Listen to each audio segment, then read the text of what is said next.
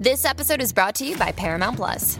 Get in, loser! Mean Girls is now streaming on Paramount Plus. Join Katie Heron as she meets the plastics in Tina Fey's new twist on the modern classic. Get ready for more of the rumors, backstabbing, and jokes you loved from the original movie with some fetch surprises. Rated PG 13. Wear pink and head to ParamountPlus.com to try it free. In the heat of the moment, you keep it calm and cool with a $3 medium ice cold cold brew. And not just any cold brew, but one that's slow steeped and mixed with brown sugar and molasses flavor. With a cold foam infused with brown sugar coolness and a cinnamon sugar sprinkle on top. That's keeping it calm, cool, and cold brewed. With Duncan's new brown sugar cream cold brew, now $3 along with all medium cold brews. America runs on Duncan. Participation may vary, limited time offer, terms apply.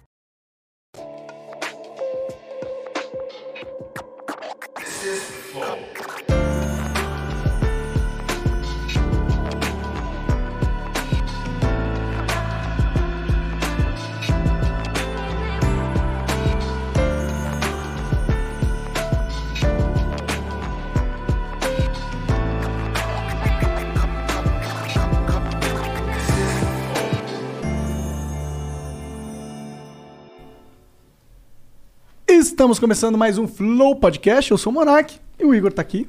Salve, salve família. E hoje a gente vai conversar com a Tabata Amaral. E aí, Tabata?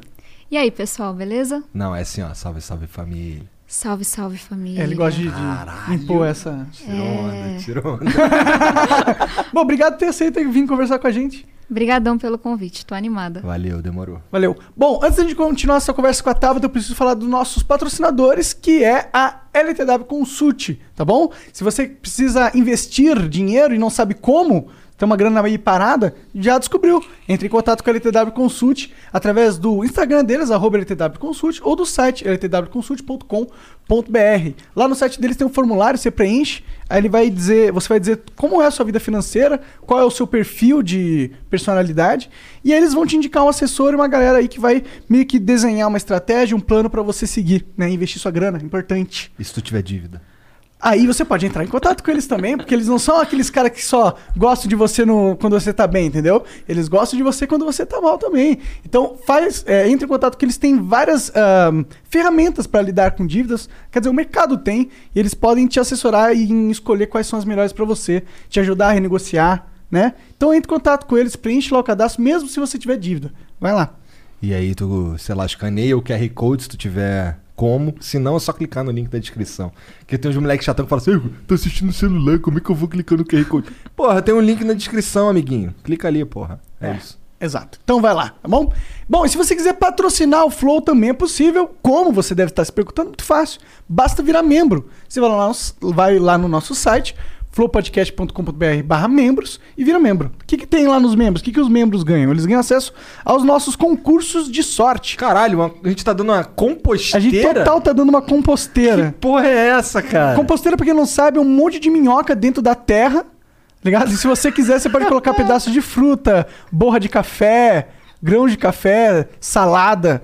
E aí, e aí, em vez de jogar no lixo, isso aí vira adubo. Que aí você pode, sei lá, colocar nas suas plantinhas ou ajudar o meio ambiente de algum jeito. A gente tá dando, se você quiser. Basta participar que você tem uma chance de ganhar. Caralho, parece que eu não esperava. Também não esperava. são, li- ó, são minhocas californianas, inclusive, viu? Que porra é essa? Tá. Gostei. Tá. É o pessoal da Minhocas Belo É Horizonte isso que que, eu deu tava. pra gente. Ah, tá. É, tá. É que são parceiros nossos aqui. A gente tem pessoas aqui que gostam dessas paradas. Entendi. E aí esse cara veio trabalhar aqui e aí a gente aproveitou e ganhou uma de presente. É, foi meio isso. Foi Salve- total isso. Salve Minhocas Belo Horizonte. Sabe. Bom, mas tem out- outras coisas também tão legais quanto, ou talvez um pouquinho mais, talvez um pouquinho menos, dependendo se você gostar muito de uma minhoca, né? Tem um taco Tem um taco, puta Do Baianinho de Mauá. assinado, né? assinado. Bonitão. Bonitão. E muitas outras coisas. Cadeira gamer, ó, os prêmios estão foda. E cada vez mais coisa vai vir PlayStation 2, Dois?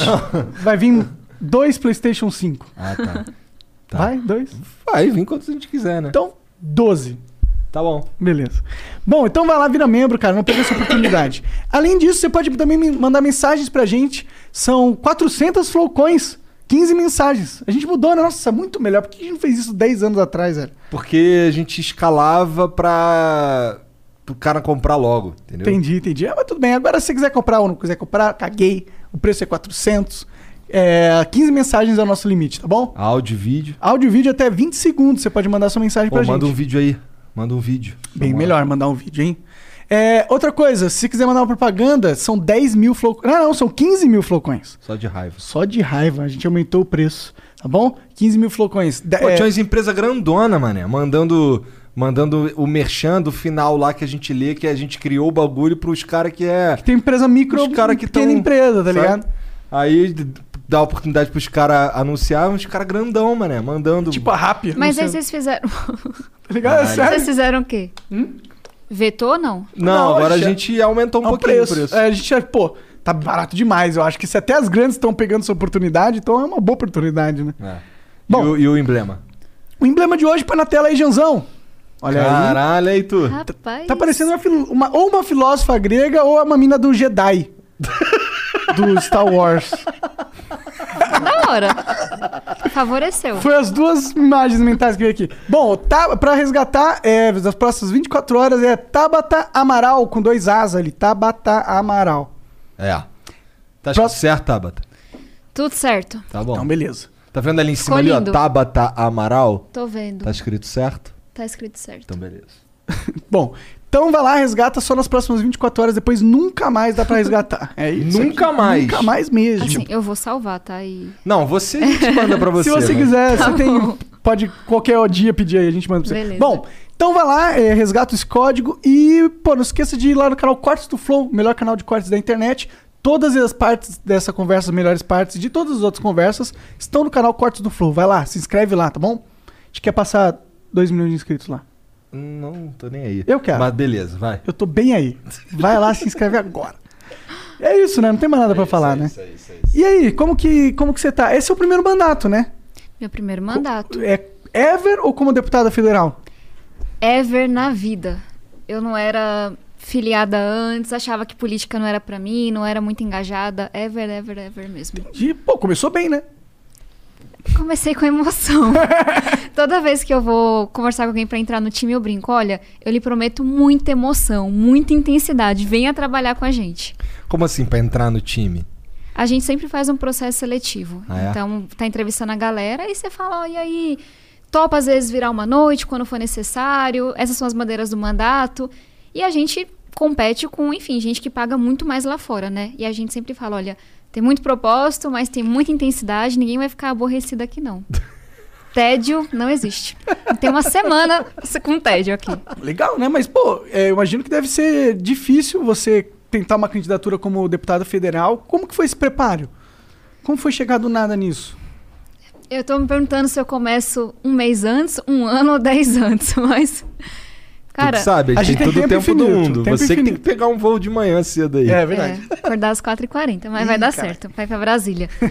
Cara, acho que o resumo do resumo. Eu cresci em um lugar em que a política tem uma atuação muito negativa. Eu venho da Zona Sul de São Paulo, a gente mora numa ocupação, e até hoje a galera vai lá pra comprar voto. São Paulo. Não tô falando do interior, do norte, como a gente tem essa visão, não. São Paulo. E aí eu cresci com os cabos eleitorais, não eram nem os políticos mesmo, indo lá e dizendo, olha, fulano vai pegar voto aqui, não sei quem na outra comunidade, não sei quem na outra rua. Você ligava a televisão, não te representava aquilo, né? Escândalo de corrupção, um bando de homem mais velho, branco, rico, assim, não era muito a nossa realidade. Na escola, eu nunca aprendi sobre isso. Então, para dizer que, não com orgulho, mas porque é verdade, eu cresci sem questionar muito, sabe? Se você me perguntasse lá atrás se é de esquerda ou direita, eu não saberia nem o que era isso. Só que eu tive uma trajetória muito diferente na educação. Com uma oportunidade que começou com uma grande política pública, que é uma Olimpíada de Matemática para alunos de escola pública. Legal. Tipo, é é uma Olimpíada incrível. Atinge quase 20 milhões de alunos no Porra! Brasil. É a maior Olimpíada do mundo. É uma política pública muito barata. Tipo assim, ela, ela é incrível. E aí eu participei dessa competição na quinta série. Isso abriu para mim várias oportunidades. E aí, para resumir aqui é- é- essa história, isso fez com que eu olhasse para a educação. Chegou um momento, pulando alguns anos, que eu estava fazendo faculdade nos Estados Unidos com bolsa completa, podendo ser quem eu quisesse, literalmente. Eu podia ser astronauta, chefe de cozinha, engenheiro, o que eu quisesse. Só que era só eu. Eu já tinha perdido um pai com 39 anos de idade para as drogas. a gente estava conversando mais cedo. Perdi muita gente próxima para o crime, para a violência. Quando eu era pequena, antes da, enfim, de toda a chegada do PCC, você vi, via muita guerra de facção, você via corpo indo para a escola, e aí tinha aquele sentimento que era uma mistura de culpa, mas também de querer fazer algo de, cara, eu tô aqui, eu tô viva, eu tô podendo escolher. Só que pessoas que eu amo, que são muito talentosas, não estão. E aí isso fez com que eu olhasse para a educação. Então foi, foi uma volta, assim. Depois de, sei lá, fundar três projetos, de ter dado aula, feito protesto, organizado movimento, feito pesquisa, foi assim, foi se acumulando quase que uma raiva de, olha, eu estou tentando mudar uma coisa que não é técnica, é política. Porque aí você vai ouvindo do prefeito, ah, fulano fez tal coisa na educação, eu vou acabar para não dar ibope para ele. Oh. É. Aí você vê uma, sei lá, uma campanha presidencial, não tem um cidadão para falar de educação. E aí eu que tinha aquela coisa forte de mim, fui entendendo assim, olha, eu tô tentando fugir da política, mas se isso não mudar, a educação não muda. E aí o brinco foi meio que a contragosto, porque eu achava que não tinha a menor chance de eu ser eleita. Filha de quem é importante, sabe? Vinda da periferia. E aí foi uma batalha tanto. Mas aí, para finalizar, a, a, minha grande inspiração foi o Obama, que eu tinha acompanhado muita campanha dele. E aí eu tive 5 mil voluntários na campanha, quase ah. 500 doações. Então consegui competir numa campanha que é extremamente corrupta e injusta. 500 doações ou 500 mil doações? Não, quase 500 doações. Porque eu não tinha um partido para bancar minha campanha entendi, inteira, entendi. um cidadão para bancar tudo e 5 mil voluntários. Entendi. É, mas como que. Quem que surgiu com essa ideia? Quem que chegou em você e falou, Tabata, vamos, vamos virar deputada federal? Foi bem assim, não. É, quando eu voltei da faculdade, em 2016, o Brasil estava já naquela turbulência que a gente viu, né? Que começou lá em 2013. Sim. Eu acho que era todo mundo revoltado com o que estava acontecendo na política, mas com diferentes respostas. E muita gente sem nem resposta, só querendo destruir o que estava lá. E aí eu comecei a encontrar muita gente que tinha, tipo, essa angústia dentro, tipo esse bichinho. Era uma galera que era da pauta ambiental, da pauta contra a corrupção, só que não, não era da política. Assim, não era filiado a nenhum partido, não era filho de ninguém importante, etc. E aí eu tinha vários amigos que, que isso era verdade. E a gente falou, cara, bora fundar o movimento. Eu já tinha dois projetos na área da educação para juntar gente que é comum, assim, entre aspas, que as, os partidos não conhecem, mas que querem ter uma atuação política. A gente se juntou em 2017, fundou o movimento Acredito. É, 30 doidos foram candidatos, eu fui uma delas, quatro foram eleitos. Ano passado, a gente teve doidos, eu digo que tem que ser muito idealista, né? Foram mais de 100 candidatos e a gente teve 30 eleitos no Brasil inteiro, sabe, em vários municípios. Então é uma turma que tem alguns ideais em comum, é, que foi se filiando a partidos que estavam ali entre a centro-esquerda e o centro, mas que só conseguiram chegar e falar com o cara do partido porque a gente era um movimento com milhares de voluntários. Entendi. Senão ninguém tinha olhado na nossa cara, não. Qual é o nome do movimento de novo? Acredito. Acredito. Acredito. Entendi. Você... Então é multipartidário esse movimento também. É, o movimento não. É porque, enfim, a gente acha que a transformação é dentro dos partidos. Então a gente juntou uma galera, cada um se filiou onde conseguiu. Só que a gente é um movimento que está ali entre a centro-esquerda e o centro. Então a gente foi vendo, ó, qual partido está aberto para receber a gente. Olhando agora com uma visão menos inocente. Ou porque achava que ia ter uns votinhos, ou porque achava que ia dar aquela lustrada na sim, cara, sim. sabe? Mas vários partidos sentaram para conversar e alguns toparam. PV, Rede, Cidadania, na época PSB, PDT. E a gente se filiou a esses partidos, de acordo com a inclinação de cada um, com o contexto local, e foi disputar a campanha. Entendi. É, e, pô, mesmo você sendo filiado ao PTT, tem um processo de, de escolher o candidato, não tem? Como que funciona lá?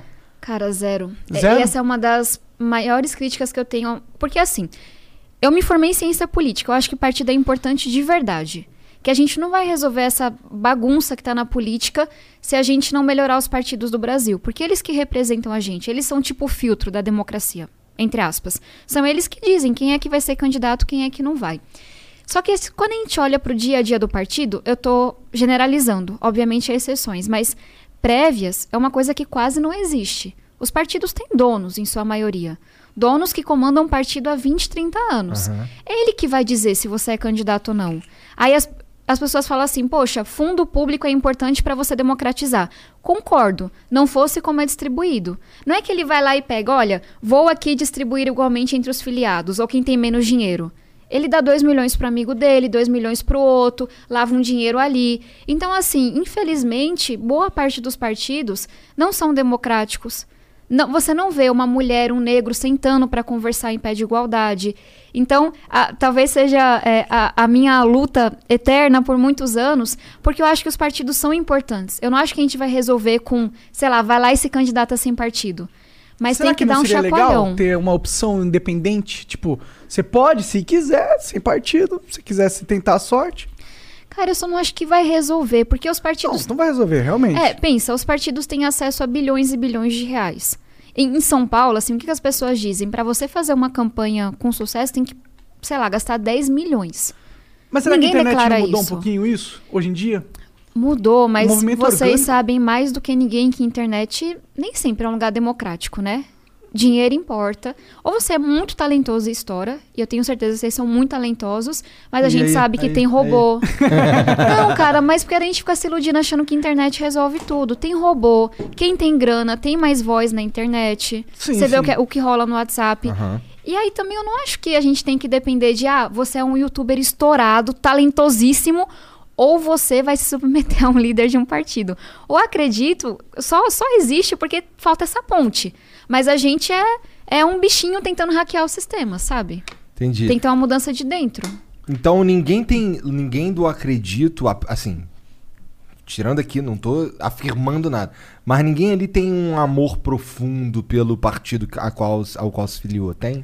Cara, tem. É? Porque, obviamente, não posso falar por todo mundo. Mas Aham. por que, que eu fui me filiar ao PDT? Porque eu sou fanzona de Darcy Ribeiro, Anísio Teixeira, e eu tinha trabalhado em Sobral na faculdade, que tem a melhor educação pública do Brasil hoje. Então, naquela coisa idealista de quem não conhecia partido, eu fui até o diretório municipal, foi uma escolha minha. Fui até o diretório municipal, sem falar com ninguém grande, assinei a ficha, porque eu achava que era o partido da educação. Só que aí vem a realidade. E aí você vê que, putz, enquanto eles achavam que eu não ia ser eleita, na planilha do PDT, minha profissão, blogueira. tenho talento pra isso não, assim. Quase não tinha rede social. Eu sou cientista política, bem nerdzona mesmo. Blogueira. No Porra, máximo a cinco... história passa pela Olimpíada de Matemática. Pois é, eu fui pra cinco competições mundiais de química, astrofísica, estudei cosmologia. Ah, blogueira não, né? Tipo, não é. Enfim. Aí tava lá, blogueira, no máximo 5 mil votos. Só que os partidos, eles têm que cumprir uma cota de mínimo de candidaturas de mulheres. Então eles, não, vai ser candidata. Só que na hora que eu comecei a fazer uma campanha forte, que tava com 5 mil voluntários, isso começa a incomodar. E aí vinha gente querer desestimular, vinha gente querer fazer negócio com você, vinha gente querer assediar. Que tipo de negócio? Cara, assim, colocando bem claramente, os partidos têm que colocar 30% dos candidatos mulheres. É a lei hoje. Isso não resolve, por quê? E eu defendo que tem a reserva lá no- na cadeira do parlamento. E a gente pode discutir depois por que eu defendo isso. Porque eles fazem todo tipo de maracutaia para não cumprir essa cota.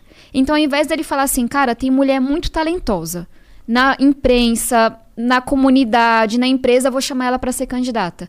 Ele vai botar a secretária, a irmã do fulano, não sei Só pra quem. bater a cota. E aí você vê a pessoa não tem nenhum voto. Isso acontece com milhares de candidaturas todos os anos eleitorais. Mas pior, aí agora tem uma nova lei, que é uma conquista, que você fala assim, ó, tem que colocar o dinheiro de acordo com o número de mulheres. Tem três mulheres, sete homens, 30%, 70% do recurso. Aí ele coloca a mulher para ser vice, então você vê um estouro de candidatas vice. Entendi. Suplente de senador. Mas pior, ele vai falar assim, ó, vou passar o dinheiro para você, você dobra, que é uma parceria, tipo, vota em mim para federal, em fulano para estadual, e você repassa esse dinheiro pro cara, entendeu? Então tem muita coisa errada. É por isso que a gente olha pro, sei lá, de cada 10 vereadores, uma é mulher. De cada 100 deputados, 15 são mulheres. Não é porque a gente não tem interesse e não tem talento. É porque é muito difícil mesmo, sabe? Ultrapassar essas barreiras. Total. Pô, será que esses caras realmente acreditam que, porra, a mulher não é capaz ou eles estão mais ligados com esse cara que é meu amigo, caralho? Eu- porque as duas, as duas escolhas são É, escolhas eu de acho burro. que são essas duas coisas mais uma. Eu acho que, cara, você, assim, imagina, tá lá o cara que é dono do partido há 30 anos. Quem que ele acha que tem talento? A pessoa que se parece com ele? Ou que e olham pra mim e olham, ah, essa menina. Sim. A pessoa que se parece com ele. É natural isso. Você vai escolher quem se parece com você. Tem uma outra coisa que a gente é uma sociedade muito preconceituosa. Na campanha eu ouvia que eu não ia ter cor... coragem é uma coisa que eu tenho, que eu não ia ter coragem para lutar pelas minhas ideias, que iam fazer, como é que é? Diziam que iam me comer de palitinho em Brasília. Que eu não tinha a menor chance. Então junta isso, mas também junta uma questão que é ninguém quer abrir mão de poder. Na hora que eu digo que eu quero que metade do Congresso seja feito de mulheres, metade de negros, na hora que eu digo que eu quero pessoas LGBTQIA lá, quer dizer que algumas pessoas não vão estar lá, entendeu? Só que não estou falando contra eles. O homem branco mais velho, rico, tem o seu lugar lá também. Só não pode ser 300, 400 igual é hoje. Então acho que tem um pouco de medo de perder poder também. E o ser humano é assim um pouco. Entendi.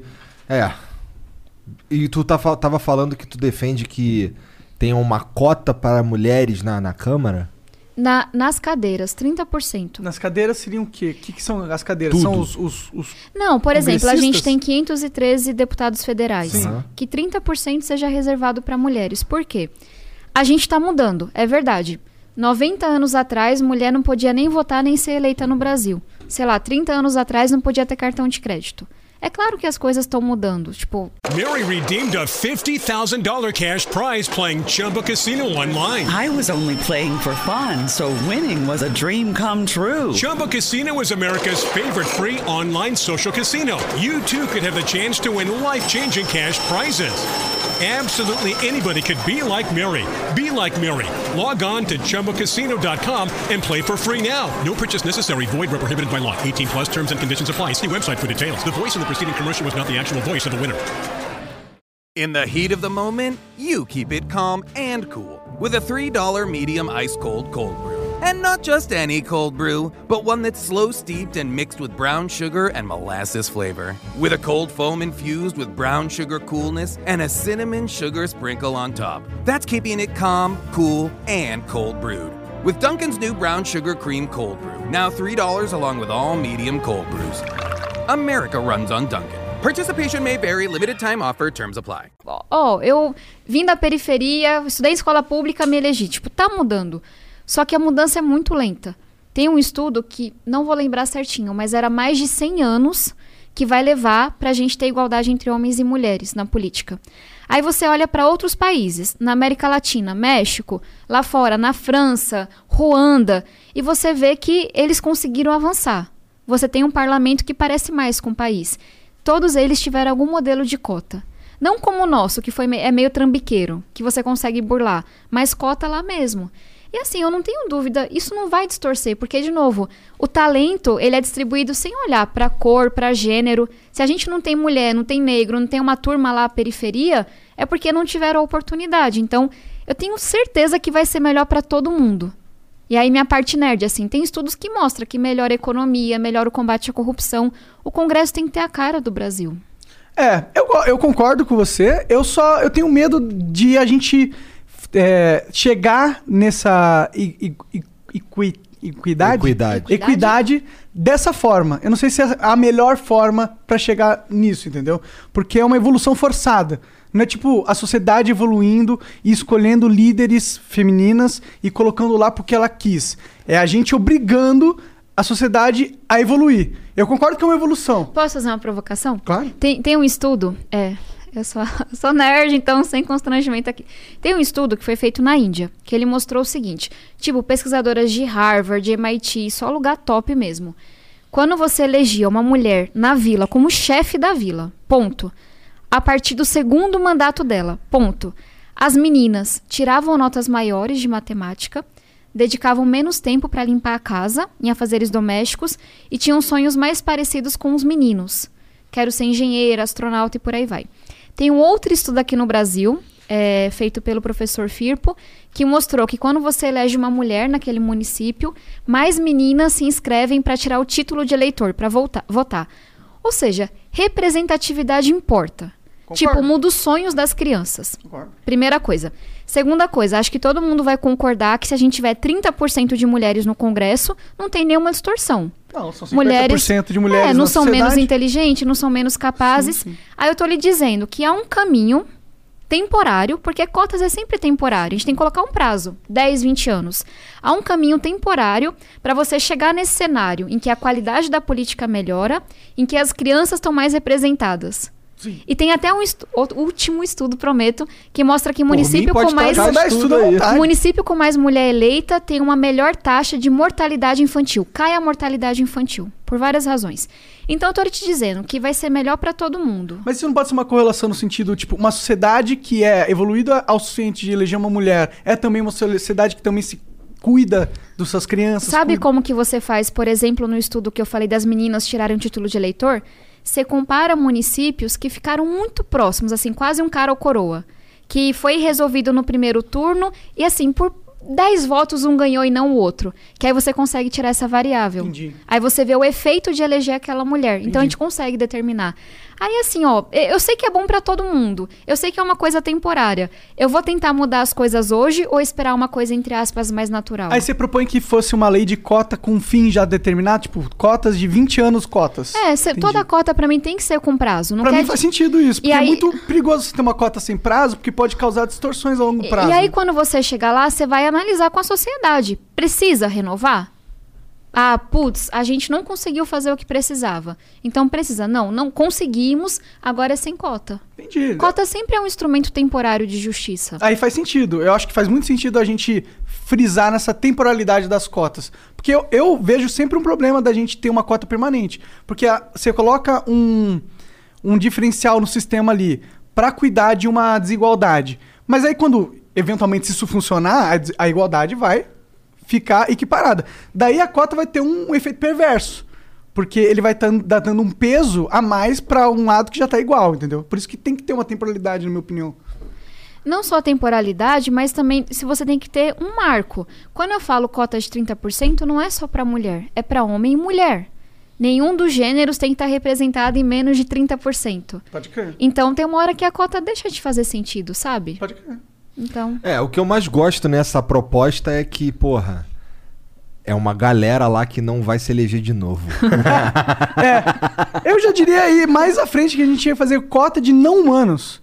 Tinha que ser 100% não humanos ali. Ser tudo pelo sistema, integrado no WhatsApp, o iPad, app. Você realmente confia nos algoritmos pra decidirem a tua vida, porque eu não confio, não. Não, não, não, não os algoritmos. É, a gente decide. Só que a gente usa a internet. Ah, democracia isso. direta. Isso, e- exatamente. Tipo, em vez de eu ter que eleger um cara, eu posso até clicar um botão e alguém tá representando a minha parcela do voto instantaneamente. Só, e ele pode, tipo, escolher as leis e votar me representando. Mas eu posso também só falar assim. Revogar. revogar o voto dele. Eu, tipo, eu tenho um cara que elegi como representante aqui no app. E aí ele votou uma lei que eu não concordei. Eu vou lá, não preciso nem tirar ele como meu representante. Vou lá na lei específica, anulo o voto dele E coloca o outro. teu. Ah, Cara, é uma ideia. Porque sempre que falo assim de democracia direta, direta, eu acho difícil de funcionar, por quê? Eu literalmente sou paga, não é que todo mundo faz, mas pra estudar, feito uma mula e votar as coisas. Sim. Assim, você tem que entender de Eletrobras, é, licenciamento ambiental, Fundeb, às vezes em uma semana. Tem dia que eu dou 20 votos. E assim, é, é o final de semana, é o dia anterior estudando. Então, eu não acho que, sei lá, minha mãe é recepcionista. Concordo. Que ela vai ter que ir lá. Porque ela não tem tempo. vai olhar sabe? a planilha econômica do orçamento público vai ter que votar naquela porra. Ela vai saber o quê? Nada. Mas ela pode facilmente escolher alguém. Mas esse teu negócio é legal. Eu achei interessante. Que pelo que eu entendi, é assim, ó. Tá lá o meu representante. Se naquela questão não me representa, a minha fraçãozinha do voto eu vou dar aqui. É. Ou tipo, esse cara não me representa mais. Em vez de eu ter que esperar quatro anos, eu clico no botão, deixo de seguir e sigo o outro. Acabou. Agora o peso dos próximos votos é, É, aí você cara. me pegou. Acho que pode fazer sentido. É.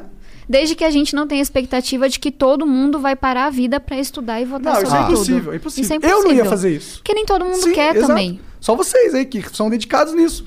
Seu trabalho é isso. Você está de É, sacanagem, não, né, não- Monarcão? não é todo mundo que senta pra estudar as Ah, matérias, não. É. Geralmente o povo olha qual a orientação do governo. Já ouviu falar de emenda? Sim. Já. Já vou falar. Tratores e tratores, né? Pois é, orçamento paralelo, Sim, orçamento sim. secreto, então.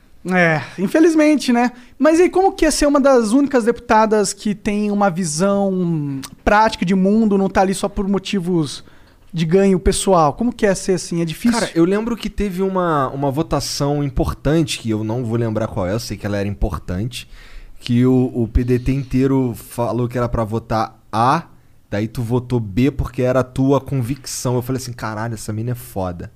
Essa mina, ela tá votando de acordo com o que ela pensa. Isso foi um bagulho que chamou minha atenção. Foi a Previdência, Foi a eu pre- acho. A né? reforma É. da Sim. Previdência.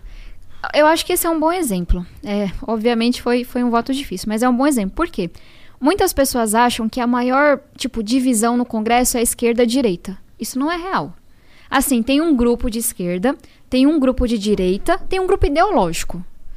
Mas tem um grupo muito maior que é o fisiológico. Que é isso que a gente estava falando. A pessoa não vai estudar e falar, cara, para mim o mais importante é eficiência, é combate. a-" Não, não é isso. A pessoa vai dizer, ó, a orientação do governo é essa, ou de fulano é essa, eu vou ganhar a minha emenda, vou ganhar aqui o negócio. Então, só pra gente não ficar achando que a maior diferença é esquerda-direita, quando na verdade é de prática.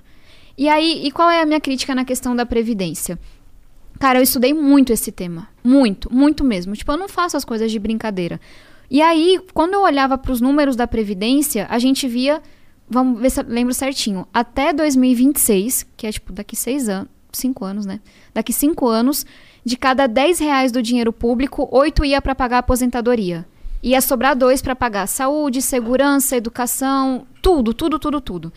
Então, para mim era muito óbvio que a gente tinha que fazer uma reforma, porque as pessoas passaram a viver mais porque era necessário. E aí tinha uma outra coisa que me doía muito, que é esse Brasil desigual que a gente tem, né?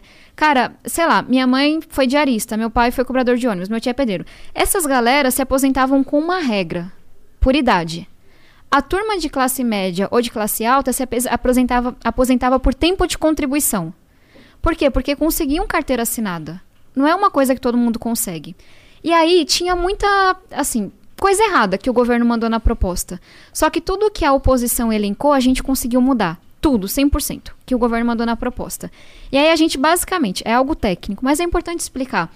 Pegava essas regras das pessoas mais pobres, que era por idade, e jogava essa regra para quem estava mais em cima. Só que essa turma ficou revoltada. E eu entendo que é foda, você tem que. Pode falar a palavra. não. Claro, você pode Tipo, falar o que você quiser. É. Você tem que trabalhar, sei lá, mais anos pra se aposentar. É, é difícil mesmo, não é uma reforma que as pessoas votam com gosto. É foda. Mas era importante. E aí veio essa, essa galera que ganhava acima de dois salários mínimos e muitas vezes, sei lá, acima de 5, 10, tinha gente ganhando 40 mil na aposentadoria no legislativo, os próprios políticos. E falava, nossa, você fez algo desumano, vão trabalhar até morrer. E aí, qual era a minha revolta? Porque a galera de esquerda falava isso. Só que a minha turma da missionária, tipo, meus parentes, meus vizinhos, não tinham mudado nada na reforma, entende? Entendi. Tipo, por que é que a regra que se aplica a você agora é desumana, mas quando ela se aplica a minha tia, minha mãe, meu vizinho, ela não é desumana? Não tô dizendo que é legal trabalhar até 62, 65 anos de idade. Tô dizendo que esse povo sempre foi assim. E aí, como é que, enfim, você ah, entende que a esquerda vai defender quem é mais pobre? Sim. Mas aí eu comecei a entender que não, que nem sempre. Às vezes a esquerda vai defender quem está organizado em sindicato, quem está organizado e faz lobby, não quem é trabalhador informal. Outras vezes a esquerda vai dar um voto porque quer estar no poder. Que foi um pouco o caso do PDT. O Ciro Gomes defendeu a reforma da Previdência em toda a campanha dele. E eu olhava para a gestão dele no Ceará com muita admiração, sabe? Cara, o cara conseguiu, o cara, né? Ele conseguiu juntar a questão social com a, com a questão fiscal. Investiu em educação, mas fez a reforma administrativa que precisava lá na época. Que incrível, sabe? É difícil isso no Brasil. E aí ele defendeu toda a campanha. Quando chegou no governo, e foi uma coisa que ele falou pra mim por telefone, porque ele sabia do meu trabalho pra mudar a reforma. Tabata, a política é assim. Tentei falar com o Lupe, não consegui, você vai ter que fazer o que eu tô dizendo, vai ter que votar contra. E eu, Ciro, eu consegui várias mudanças, assim. é, eu sei que isso é necessário. E ele, não, a política é assim, a gente tá de oposição, isso é um voto político contra o governo Bolsonaro. E ponto negativo pro Cirão aí, né? Mas você entende o meu ponto? Não, eu entendo, eu acho que você tá certíssimo, E- inclusive. E, e- e, assim, é, último ponto sobre esse negócio de ser mulher. Eu não acho que ele teria feito o que ele fez comigo se eu fosse um. Porque foram vários votos no partido, quase um terço. Mas eu fui a única pessoa que ele xingou, é, desligou o telefone, eu achando que tava tudo bem. E aí ele sai dando entrevista me xingando, me chamando de vendida, de traidora, dizendo que eu servia a dois senhores, porque é a cabeça do homem. Se eu disse não à, à coisa que ele mandou eu fazer, na cabeça dele outro homem disse sim. Ele não conseguia entender que era eu pensando o tempo inteiro, sabe? Então eu acho que essa galera que tá mais tempo na política tem que levar uns chacoalhões ainda. É, assim, esse foi uma coisa que sempre me incomodou do Ciro. Ele parece muito certo de si, sabe? Até demais. Ele tem muitas certezas. É. Bom, e aí o que, que deu? Deu mó rolo, né? Eu- Você até falou que três semanas atrás Mó deu, é, saiu no, Cara, é, não é, veredito, sei lá. não é fácil enfrentar esse povo, não. Porque qual era a cabeça deles, assim? Eu era uma menina. Pensem, eu tentei dizer isso. Eu cheguei na política chegando, chegando mesmo, assim. Não era que eu tinha padrinho, sabe, morando no mesmo lugar. Eu cheguei com a conta zerada, pagando no cartão de crédito. Eu cheguei desse jeito. E aí, de repente, começa esse ataque do Ciro, do Lupe, de várias pessoas do partido, dizendo que eu era financiada. Às vezes pelo Jorge Paulo Lema, às vezes pelo Jorge Soros. Cada hora inventava um homem rico para me financiar e para mandar em mim. dizendo que eu era traidora, que eu tinha traído os trabalhadores. Porque não anda na periferia, não conhece a realidade. Então, tipo, na minha comunidade, eu andava de boa. Eu nunca fui parada. Só que, o que, que está acontecendo nas redes sociais? Ameaça de morte, ameaça de estupro, gente do partido dizendo que ia acabar com a minha cara, que não- se eu me visse na rua. Porque, de novo, assim, é, a gente tá muito violento, né, como país. Só que ser mulher piora as coisas. Sem dúvida. E aí eu tive que andar com escolta, eu já tive que fazer denúncia pra polícia, tenho não sei quantos processos. Então foi muito duro. E aí eu entrei com uma ação na justiça em outubro de 2019. Ela só foi julgada umas três semanas atrás. Assim, com quase todos os votos, eu fui liberada do partido por justa causa. E tem uma coisa que é massa, que o ministro Barroso ele colocou. Tinha violência política de gênero no que o PDT fez com a Tabata. Entendi. Porque fez com ela e não fez com mais ninguém do partido. Então você tá fora do partido, do PDT. Tô sem partido Você agora. tá sem partido. E aí, como que, que você tá pensando nesse sentido? Vai pra qual partido? Cara, eu tô conversando com vários, né? É, o Brasil tem 35 partidos. Não, não, não é mas não demais. tem tri- demais da conta. Uns oito, oito resolvia. Nem Porque tem 35 não tem 35 lados, ideias é, pra se defender. Não tem uma ideia. É porque eu tava contando pra vocês, assim, na hora que o partido te dá acesso a dinheiro, sem fiscalização, sem transparência, é um cartório muito lucrativo. Não é verdade pra todos. Tem partido de verdade, mas não são a maioria. Qual que E é aí- de verdade? Me apresenta. É, Não vou sair falando isso pros coleguinhas Tudo que eu vou encontrar amanhã, né? Você é de um partido de verdade, você é de um partido de mentira. Tá certo, tá certo. Não, mas tô conversando com vários. Aí, enfim, tô aqui, sou política, vou falar de política. Qual é a coisa mais importante pra mim? Derrotar o Bolsonaro ano que vem. Mesmo se for o Lula lá? Com certeza, se for qualquer pessoa contra o Bolsonaro Mas vai seria ter meu triste se voto. fosse o Lula pra mim. Tipo, Cara, eu dedico horas da minha semana conversando com meio mundo de gente pra gente encontrar alguma alternativa. Não porque eu acho que o Lula e Bolsonaro são iguais, são faltas muito diferentes. ah, eles são. Eles são. Eu acho que eles são iguais no sentido que eu não quero os dois, nenhum dos dois. É, mas um ameaça à democracia, um causou pelo menos 300 mil mortes que a gente poderia ter evitado. Tem um estudo seríssimo falando isso. Um é homofóbico, racista, sabe? Um é desumano. Eu acho que Bolsonaro é um psicopata. A minha grande diferença é que um é muito burro e o outro nem é tão burro assim. Ele é inteligente, na verdade, eu acho. Pra mim, a diferença é que com um, a nossa democracia tá ameaçada. E aí você vê o aparelhamento da Polícia Federal, do Ministério É, que Público. ele tem uma vontade de dar um golpe, ele tem. Inclusive, Cara. eu acho que ele vai tentar aí no, no final, se ele não for Eu- eleito. e é isso, assim, é, meu primeiro voto no PT foi em 2018, no Haddad, no segundo turno. Não vou ter a menor dúvida de dar de novo. Agora, eu vou trabalhar para que a gente tenha uma alternativa, porque eu acho que se a gente continuar Bolsonaro versus Lula, vai ter agressão física na rua ano que vem. Vai ser muito violento. Sim, fora que é um caminho. Não é um caminho novo, entendeu? É tipo, vamos voltar pra um lado É que a a gente gente já sem viu. que não- conseguir olhar para frente como É. país. É. Mas, mas só assim, é, só para reforçar, Claro. não é igual. Não, tudo bem. Meu único voto no PT foi contra o Bolsonaro, mas ainda assim não é igual. Tá bom, tá É, bom. E a nossa democracia tá realmente perigando. Eu- Eu acho que não, porque eu acho que o Bolsonaro não tem esse poder. Eu acho que ele não consegue realmente. Dois exemplos. Ah. Vocês acompanharam a questão do Pazuello. Aham. Como é que você coloca as Forças Armadas para ir contra uma das suas coisas mais importantes, que é hierarquia? Aquilo foi pressão do Bolsonaro. Aquilo com me certeza. deixou com medo. E o exército não ter, né, punido o cara, né? O, o exército não bancou a briga por causa do Bolsonaro. Quando é que o exército não vai olhar para sua hierarquia? Aí você olha pro servidor público agora do Ministério da Saúde que perdeu o acesso porque de- negociou, é, denunciou a corrupção com a Covaxin. Vocês viram? Isso é Ele perseguição. perdeu acesso, Perdeu acesso ao site do Ministério da Saúde. mas ele foi demitido? Não, tá ainda. Não tentaram tirar ele Ah. e aí depois voltaram. Tudo isso antes, antes da CPI, da, da- do depoimento dele. E aí ele foi tentar entrar no site do Ministério da Saúde e tinham bloqueado o acesso dele. Aí você vê o cara da PF, lá da, do- da, da região norte, dizendo que foi demitido. Demitido não, mas foi afastado porque denunciou o Ricardo Salles que estava vendendo madeira ilegal. Isso é o aparelhamento do Estado. Se o Bolsonaro fica mais quatro anos no poder, ele coloca os, os ministros no STF e começa a mudar a Constituição para ter reeleição. E aí é um cara que a gente sabe que tem várias acusações de envolvimento com milícia. Então, para mim, não é esquerda versus direita mais, é civilização versus trevas com Bolsonaro. Eu tô desesperada, basicamente, mas É eu trabalhando vejo, tipo, muito. a volta do PT como se fosse puta civilização, tá ligado? Ah, tá, mas é que eu concordo um pouco. Mas que, a gente porra, consegue tirar depois de quatro anos. Com Bom, Bolsonaro, já tirou não uma vez, né? Ou, ou eles não gostaram de ser tirados e agora vão, vão Ah, chegar com uma raiva mais afinco. Cara, acho que pode falar várias coisas do PT. Ah. E eu sou muito crítica, mensalão, petrolão, o que for. Agora, entregaram uma democracia pra gente. O Bolsonaro isso é tá verdade. aparelhando o negócio todo. Mas o, pô, o STF que eles entregaram é meio, meio escroto também, tá ligado? Bom, ela não pode falar do Ela não STF, senão dá pode. merda. Ela pode, porque ela é parlamentar, né? Ela tem muni- Não, não, contra o STF não existe isso. Sem comentários. Porra, é, mas assim, eu acho que a gente tava conversando lá embaixo.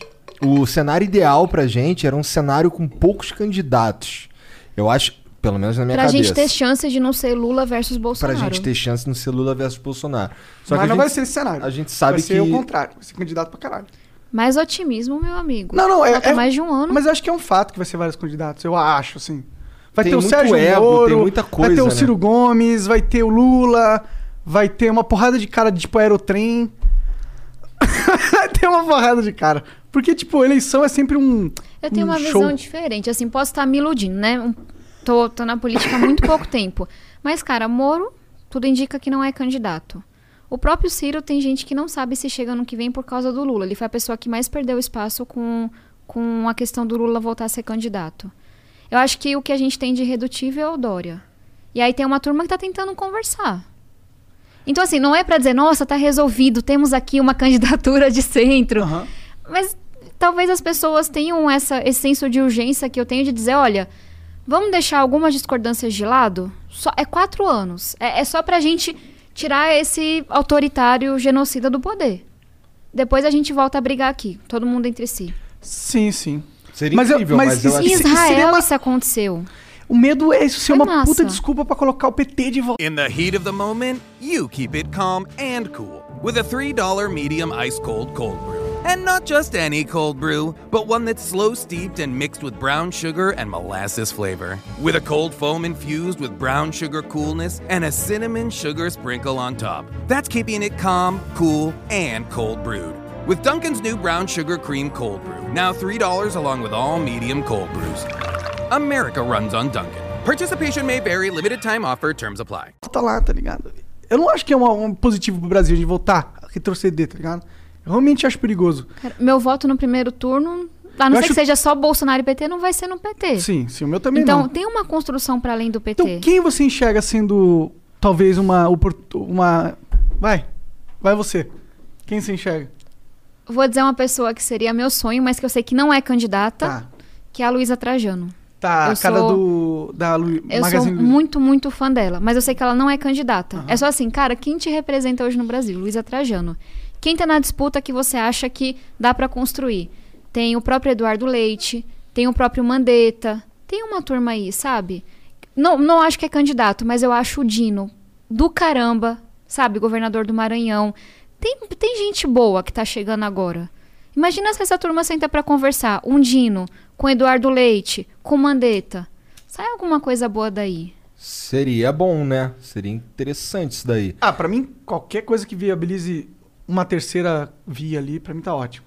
É, porque esse cara ele precisa. Bom, se a gente for olhar para as eleições de 2018 aí, as eleições para presidente, dá pra ver que um pouquinho mais de um terço da população votou no Bolsonaro, ah, daí um pouquinho menos de um terço votou no, no Haddad e um pouquinho menos de um terço votou no. Quer dizer, não votou, É. né? Então tem, vai, um terço arredondando que não votou em nenhum dos dois. E tem gente que votou no Bolsonaro pra não votar no PT É e verdade, vice-versa. é verdade. Então a gente consegue pegar mais gente daí. Sim. É, é. Porra, então assim, só que es- esses votos, eles não, na minha opinião, eles, eles têm que estar o min- menos diluído possível. É. O- a nossa dificuldade é que a gente não tem dois partidos igual aos Estados Unidos, né?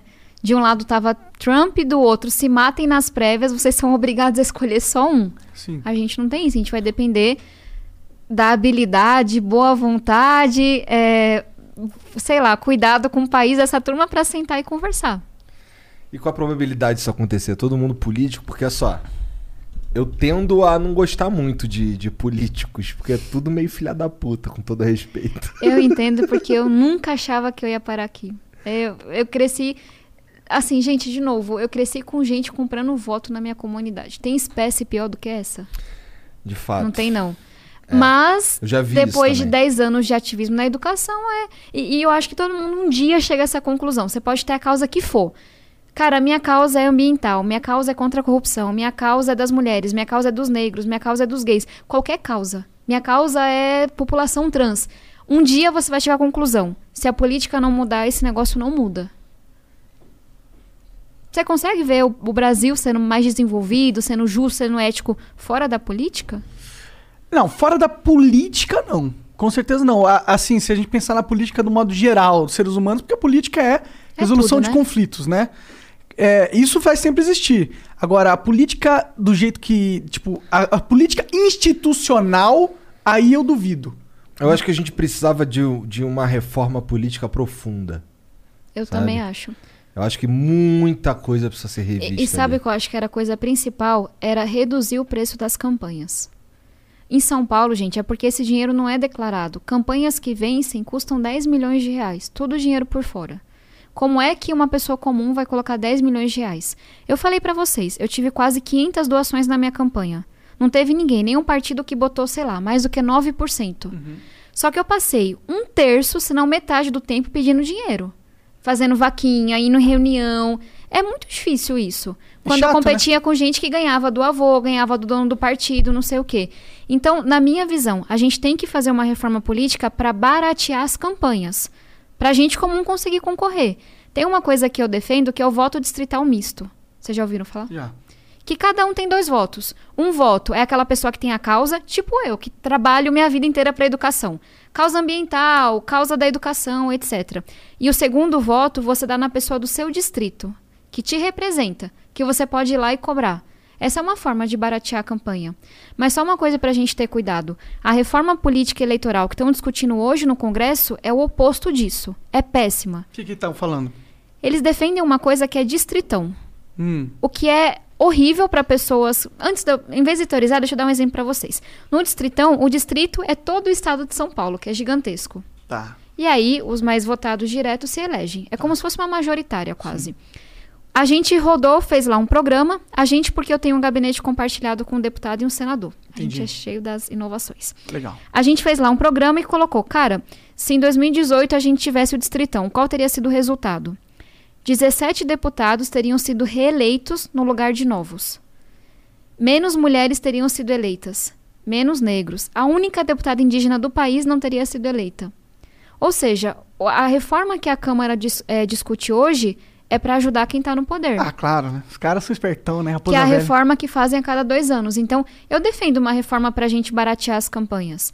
Para a gente ter mais transparência, para que o recurso, recurso público seja distribuído de forma igual e não para os amigos do dono do partido. E aí no voto distrital misto, o que seria um, distra... um distrito? Um bairro? Não, é que São Paulo é muito grande, né? Sim. Então, imagina que a gente vai pegar o estado de São Paulo e dividir em 70 pedaços, Uhum. de acordo com o número de eleitores. Eu não sei como é que ficaria, mas eu imagino que a capital teria alguns distritos, porque tem muita gente na capital. Pode tipo, crer. Quase metade. Sim. Aí já pro interior você teria que juntar alguns municípios para ser um distrito com o mesmo número de votos. Entendi. Então tu Mas- meio que divide pela quantidade de votantes. Exatamente. Só que é aquela pessoa que você pode cobrar, entendeu? É, porque, eu, tipo, se ele tá no meu distrito... Eu falei besteira, gente, não é 70 não, é 35, porque no distrital misto, metade concorre no estado inteiro, que são as causas Aham.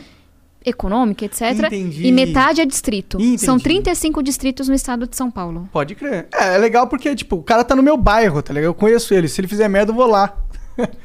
ele tem que estar lá, não é? Ele tem que E, morar inclusive, lá. Ou ele tem que só rep- querer se representar é, lá. mas é né? ruim se não morar lá, né? É, a né? população vai cobrar. É, sei lá, né? A população meio, meio não sabe votar, né? E, e mesmo para vereadores se ajudar, São Paulo é muito grande, nossa cidade. Imagine que você tivesse lá metade dos vereadores. Ah, eu quero um vereador que represente a, sei lá, a causa dos jovens periféricos. Mas eu tenho aqui o vereador da minha região, Cidade Ademar, que eu vou poder ir lá e cobrar, porque meu- na, na minha região não tem um bocado de coisa, de, de cultura, lazer. Então, é, eu acho que ajudaria muito, até para as pessoas se verem mais representadas. Pode crer. Da, de onde você É tira... o sistema alemão esse. Ah, eu ia perguntar um pouco sobre. De onde você tira essas ideias? Você tem um grupo que te ajuda? Ou você gosta de estudar? Como que é? Não, eu gosto de estudar, mas eu não dou conta de estudar isso tudo, não, né? É, quando a gente se elegeu, lembra que eu falei que eu sou desse movimento que eu acredito? Aham. Que juntou um monte de gente idealista. Quatro pessoas foram eleitas. O Renan Ferreirinha, deputado estadual no Rio, hoje é secretário de Educação. É, o Felipe Rigoni, é o primeiro cego a se eleger para o Congresso do Espírito Santo. Cara foda também. Alessandro Vieira, Já vi, já vi que tá dando um show na CPI da Covid, senador lá de Sergipe, e eu por São Paulo. Os que estavam no Congresso, de novo, primeira vez na política, sem conhecer ninguém. A gente começou a fazer várias inovações, tipo aquelas coisas que pra quem tá de fora é mais óbvia, pra quem tá de dentro nem tanto. E aí a gente tava muito naquela coisa de coworking, né? Era, foi uma super moda antes da pandemia, assim. Não, vamos lá, espaço compartilhado. Aí a gente falou, olha, vamos compartilhar a equipe, compartilhar espaço. Não tem por que a gente ter tudo igualzinho nos três gabinetes. A gente fez um processo seletivo, mais de 13 mil inscritos. Tipo, na Câmara a gente tem a maior fama, assim, que tem um time bom, que é Ah, difícil de Ah, entrar hora. para preencher essas vagas que eram compartilhadas e a gente consegue economizar recurso. Eu tô entre os 30 do Brasil que mais economizam. Só que não naquele populismo barato, que eu sou crítica. Ah, eu não tenho gente no meu time, eu não gasto nada, não sei o que lá. Aí você vai ver, a pessoa é do Distrito Federal, não pega voo para trabalhar e tem uma equipe super pequena, só que ela também não faz muita coisa. Cara, a gente tem uma equipe, a gente economiza, a gente tem uma equipe muito forte. E aí, nessa equipe tem gente muito boa. E gente boa custa caro. Exatamente. Que é o que eu tava falando pra vocês mais cedo. A gente traz gente do mercado muitas vezes. A minha chefe de gabinete é uma gênia. Eu sei que ela foi trabalhar com a gente pra receber muito menos do que ela recebia. Mas ela acredita. Mas ela acredita. E, e é isso, sabe? E aí, por isso que a gente faz processo seletivo com tanta seriedade, mas pra ter um time bom. E, e- e é legal porque nós três a gente discorda em várias pautas, né? Faz sentido. Então a gente atua junto naquelas que a gente concorda. Por exemplo, na reforma tributária, a gente apresentou várias emendas. É, uma coisa. Só vou dar um detalhe, mas a gente hoje não tributa dividendo e tributa muita empresa. Isso faz com que a empresa não queira contratar pessoa, não queira fazer pesquisa. Não mas queira distribuir lucro pra caralho. A gente, a gente não aumentou os impostos, a gente tirou da tributação da empresa, numa proposta nossa, e colocou nos dividendos. Então a gente tem uma atuação conjunta em coisas assim grandes. Nossa, eu Ah, acho, legal. isso, acho isso incrível. É, tipo, vai me fuder. Mas tudo bem, não não manda vai aí. me fuder. Claro que vai. Não vai nada, a gente não tira dinheiro daqui, pô. Ah, mas quando a gente tirar, vai a gente vai se fuder. Mas pensa que vai gerar mais emprego. Não, não, não. Claro, eu sou claro. totalmente a favor disso. Eu também sou totalmente mas a favor. com uma É, condição. acho Não pode só colocar o dividendo. Você tem que tirar do consumo, você tem que tirar do, da Se indústria. você for ver nossas propostas, é tudo equilibrando, é sem aumentar a carga tributária. Você tira, o que uma coisa que a gente faz, é você pega, tem muita tributação no consumo, né? Quem é mais pobre paga muito imposto, é o Cara, arroz, o feijão, isso não é um etc. consenso entre vocês todos lá? 513 ser humanos. Que tem que o imposto sobre consumo é desumano? Vou te, vou falar uma coisa, talvez até, enfim, depois seja criticada por isso. Acho que todo mundo concorda que co- cobra muito sobre o consumo. Não concordam onde vão colocar esse imposto. Aí tem um lobby de quem quer que não tribute dividendo. Tem um lobby de quem quer que não tribute serviços. Entendeu? Quem que não quer tributar dividendo? O lobby dos ricão? É, É, entendi. mercado financeiro. É. Quem não quer que tribute serviço? Eu acho que, tipo, Galera do não serviço. sei se eles não querem. Eu acho que eles não querem porque eles têm medo que vocês vão só tributar sem tirar do outro lado. Será que eles são tão gananciosos assim? Deve ter gente muito boa pensando isso. Aham. Eu, e eu conheço, gente, assim, eu apoio se você, de fato, diminuir nas empresas, porque isso vai gerar riqueza para É. o país. É, claro. Mas também tem muita gente que o Brasil Vai aumentar o valor é, é um país ações. dos interesses organizados. É isso que mais me lasca assim no Congresso. Tudo tem lobby, tudo tem representação, tudo tem sindicato, tudo tem não sei o quê. E aí os interesses que são difusos, espalhados da população inteira, não são representados. É claro que eu vou ter que aumentar a tributação em algum setor, porque tem subsídios que não fazem o menor sentido. O governo dá dinheiro para aquele setor porque foi um lobby histórico. Então essa galera vai ficar brava. Vai fazer fake news sobre mim. Vai encher o saco, vai botar pressão às vezes com muita violência. Só que isso é bom pro país. Agora é isso, a gente tem que ter. E aí eu falei, né, que a ala principal é fisiológica. Mas mesmo nessa ala de esquerda e direita, nos dois lados, tem gente que tá só olhando para interesse organizado, que é o que é mais fácil de eleger, é o presidente da ONG, o presidente da associação, o presidente do sindicato. E mesmo na esquerda e direita, poucas pessoas olhando para tudo. Então, para trazer, tipo, a, a pessoa lá da direita que tá, não, liberdade econômica, não sei o quê, mas não no meu setor. Aham. Aí a galera da esquerda, não, mais vulneráveis, ampliar o Bolsa Família. Mas não mexe com esse sindicato aqui, com essa corporação que ganha 30 mil reais por mês, sabe? As corporações de direita são más. As de esquerda você tem que São todas ruins. todas, todas. Assim, vou falar outra coisa. Associação é massa, a corporação não sei o quê. O problema, e pode ser que em algumas pautas eu vá concordar com eles. Uhum. O problema é quando só eles são ouvidos. E aí a gente, o cidadão comum sempre se lasca, né? Sim. É, eu sinto, eu sinto falta de uns caras que estão ali pra, sei lá, representar de fato as pessoas que votaram neles. Quero dizer, um cara que tenha convicção, assim, que ele vote de acordo com o que tem na cabeça dele, caralho. Os caras, os cara, eu não sei, esse, esse lance do, do fisiologismo é, é algo. Nossa, é um teatro desgraçado que eu, isso me tira um pouco o tesão da parada. Eu sei. Sabe? Esse lance de, porra, não adianta votar. Tem um monte de filha da puta, porra. É, o cara Maioria- fala, ah, valeu pelo voto. a, a maioria é de filha da puta, sabe? E assim, a maioria de filha, é é- são os filha da puta que eles estão cagando e andando pros caras que estão ali, Mas mané. eu acho que essa é a alegria e a tristeza da política, assim. É, não tem como fugir. Você pode olhar pra isso e falar, um bando de filha da puta, não vai mudar nada. Ou você pode olhar e falar, que saco, mas vou ter que trabalhar pra eleger outro tipo de gente. Vou ter que trabalhar pra mudar um pouco. Vai dar um trabalho do cão, vai levar uma vida inteira.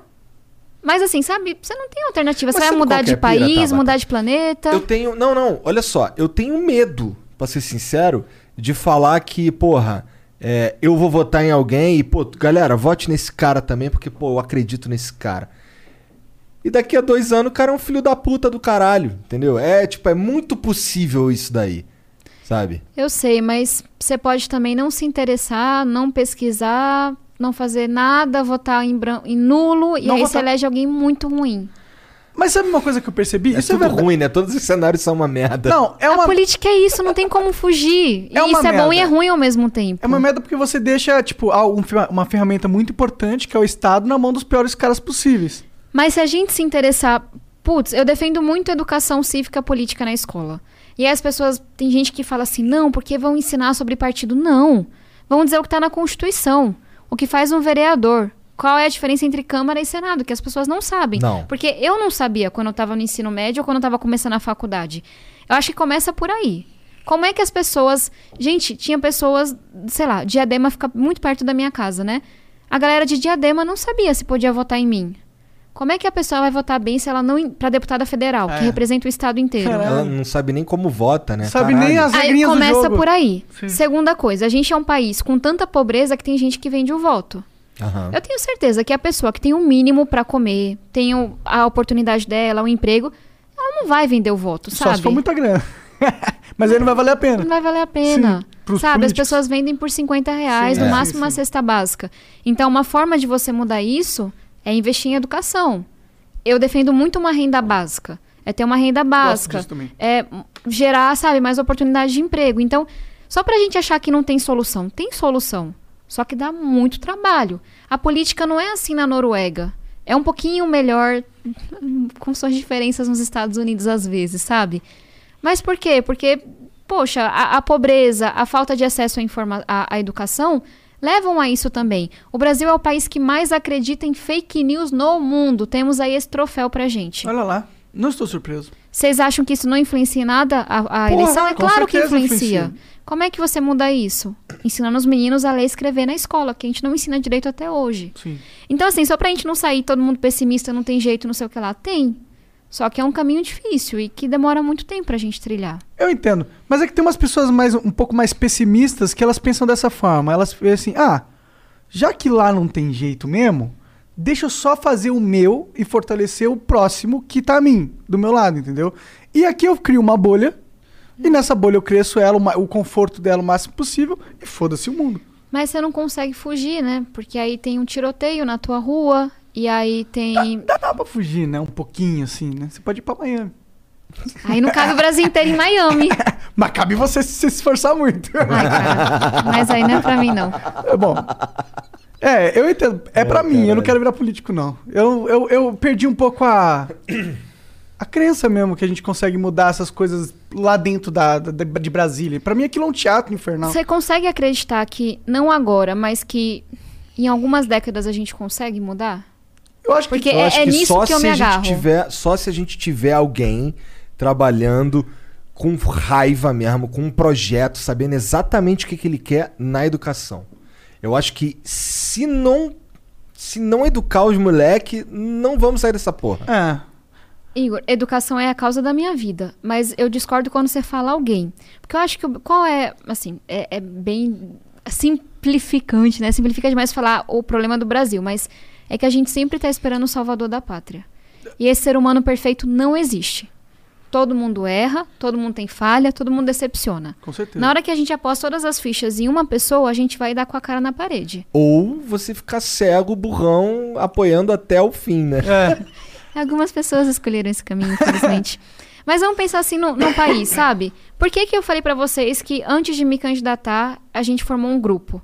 E foram 30 candidatos, e quatro foram eleitos. E porque, assim, sendo zero modesta aqui, a gente é muito influente pro nosso tamanho na Câmara.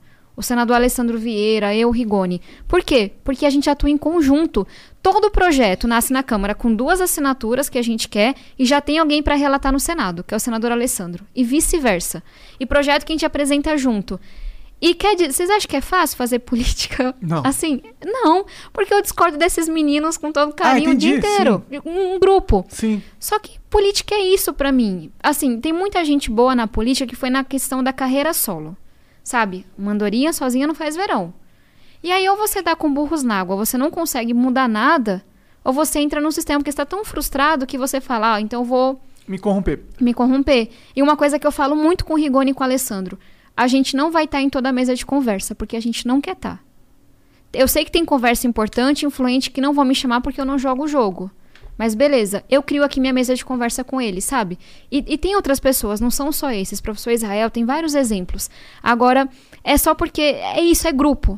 A gente não pode achar que vai aparecer um candidato. Se não apareceu até agora, não aparece mais não, pra salvar o Brasil ano Eu que também vem. não acredito nessa porra de candidato Salvador, não. Não, eu também. Não foi isso que eu quis dizer. Eu quis dizer que alguém Alguém, quando eu digo alguém, é, na verdade eu tô falando de um plano Aí eu concordo, que da educação. exista um plano pra educação, sabe? É. Que, que, assim, que, que pessoas, que, Grupo. que um grupo com, com tenha em mente que a educação é um bagulho da- daqui a 30 anos, 40 anos. Começa agora. Tinha que ser negócio pra dois mil anos. A gente, não, ser um- eu sei, Cara, mas a gente China, Japão, Coreia do Sul, todo mundo fez isso. Então, mas é um. é- exato, que é um, um bagulho que assim, ó. Olha, eu boto essa porra aqui, ninguém. Ó, esse aqui, hein? Daqui a 40 anos a gente precisa estar aqui.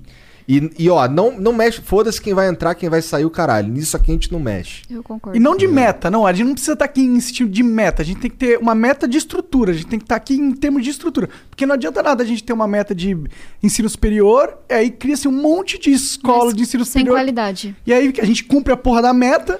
Mas na estatística posso- tá ótimo, mas os caras não sabem ler e escrever. Vou fazer. É, às vezes, o peixe morre pela boca, né? Mas acho que é importante pra gente poder debater esse tema. Ó, ela tá se coçando ali já, ó. Olha lá. Vai...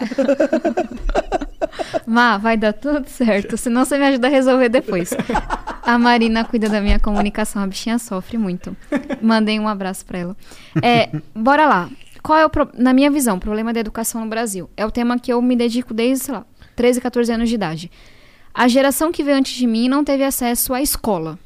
Meu pai não terminou o ensino fundamental, minha mãe estava no ensino médio e engravidou de mim. E veio terminar fazendo EJA muitos anos depois. Minha e mãe isso também, veio terminar muitos anos depois. e a gente sabe que isso tirou muitas oportunidades delas. Com então, certeza. é um país que, vamos pensar assim, a geração dos meus pais lutou para quem tivesse escola. Meu pai falava, tipo, meu pai era meio brutão, assim, né? É, na minha época, escola pública era coisa de rico. Ou seja, estude e não reclama. Porque você tem uma escola para estudar que eu não tive.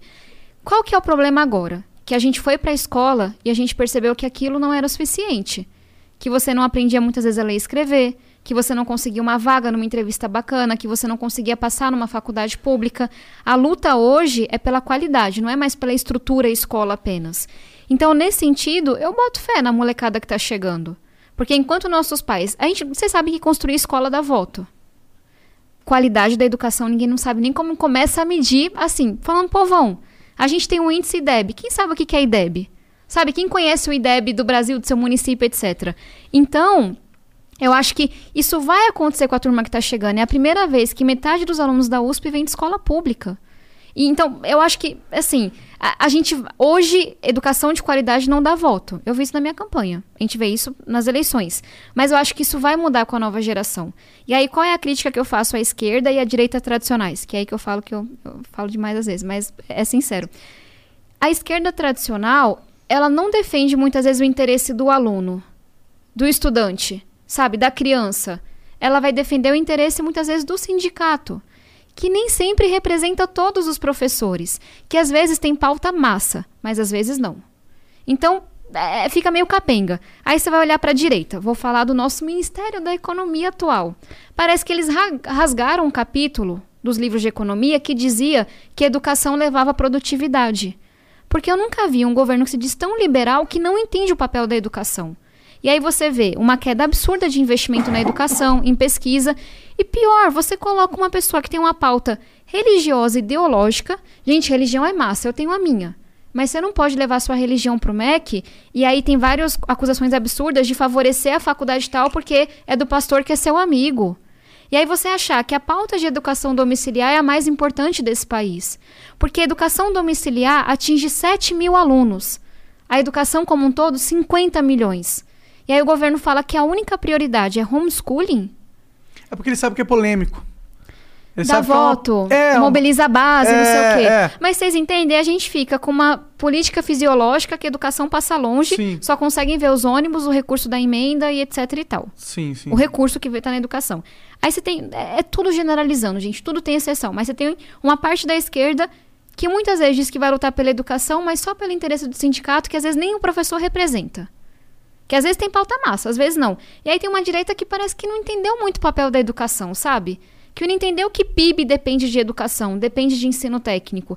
Então é como se a gente tivesse sim gente para lutar por essa pauta. Parece Mas aí que a- eu voto. Tem uma galera que vai lutar por isso, Ah. que vai votar com Eu, isso. eu fico feliz da, da Tabata ter essa, essa, esse posicionamento com a velha esquerda e velha direita. Você fica feliz porque não é você que recebe ameaça, que é xingado e por aí vai. Mas é, mas é que tem que ter isso, né? A gente precisa entender que a velha esquerda direita ve- tá velha.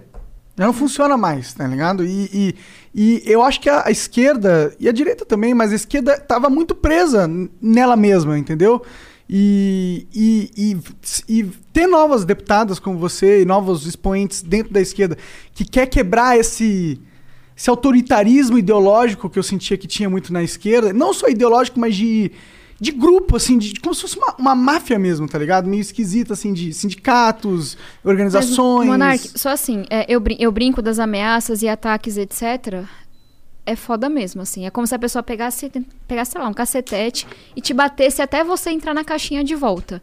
E eu apanho muito mais da esquerda, eu particularmente, do que da direita, porque eu não sou nenhuma ameaça pra direita. Sim, mas na hora que eu deles, né?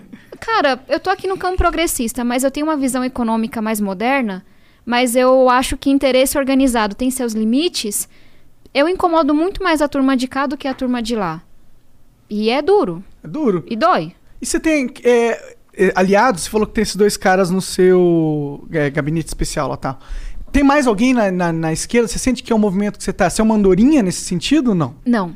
É minoritário, mas sozinha não. Tem uma coisa do Congresso, e aí, talvez até um meia-culpa, assim. Eu me elegi naquela onda de nova política. Eu acho que isso é uma baboseira hoje. Porque o Bolsonaro também se elegeu falando de nova política.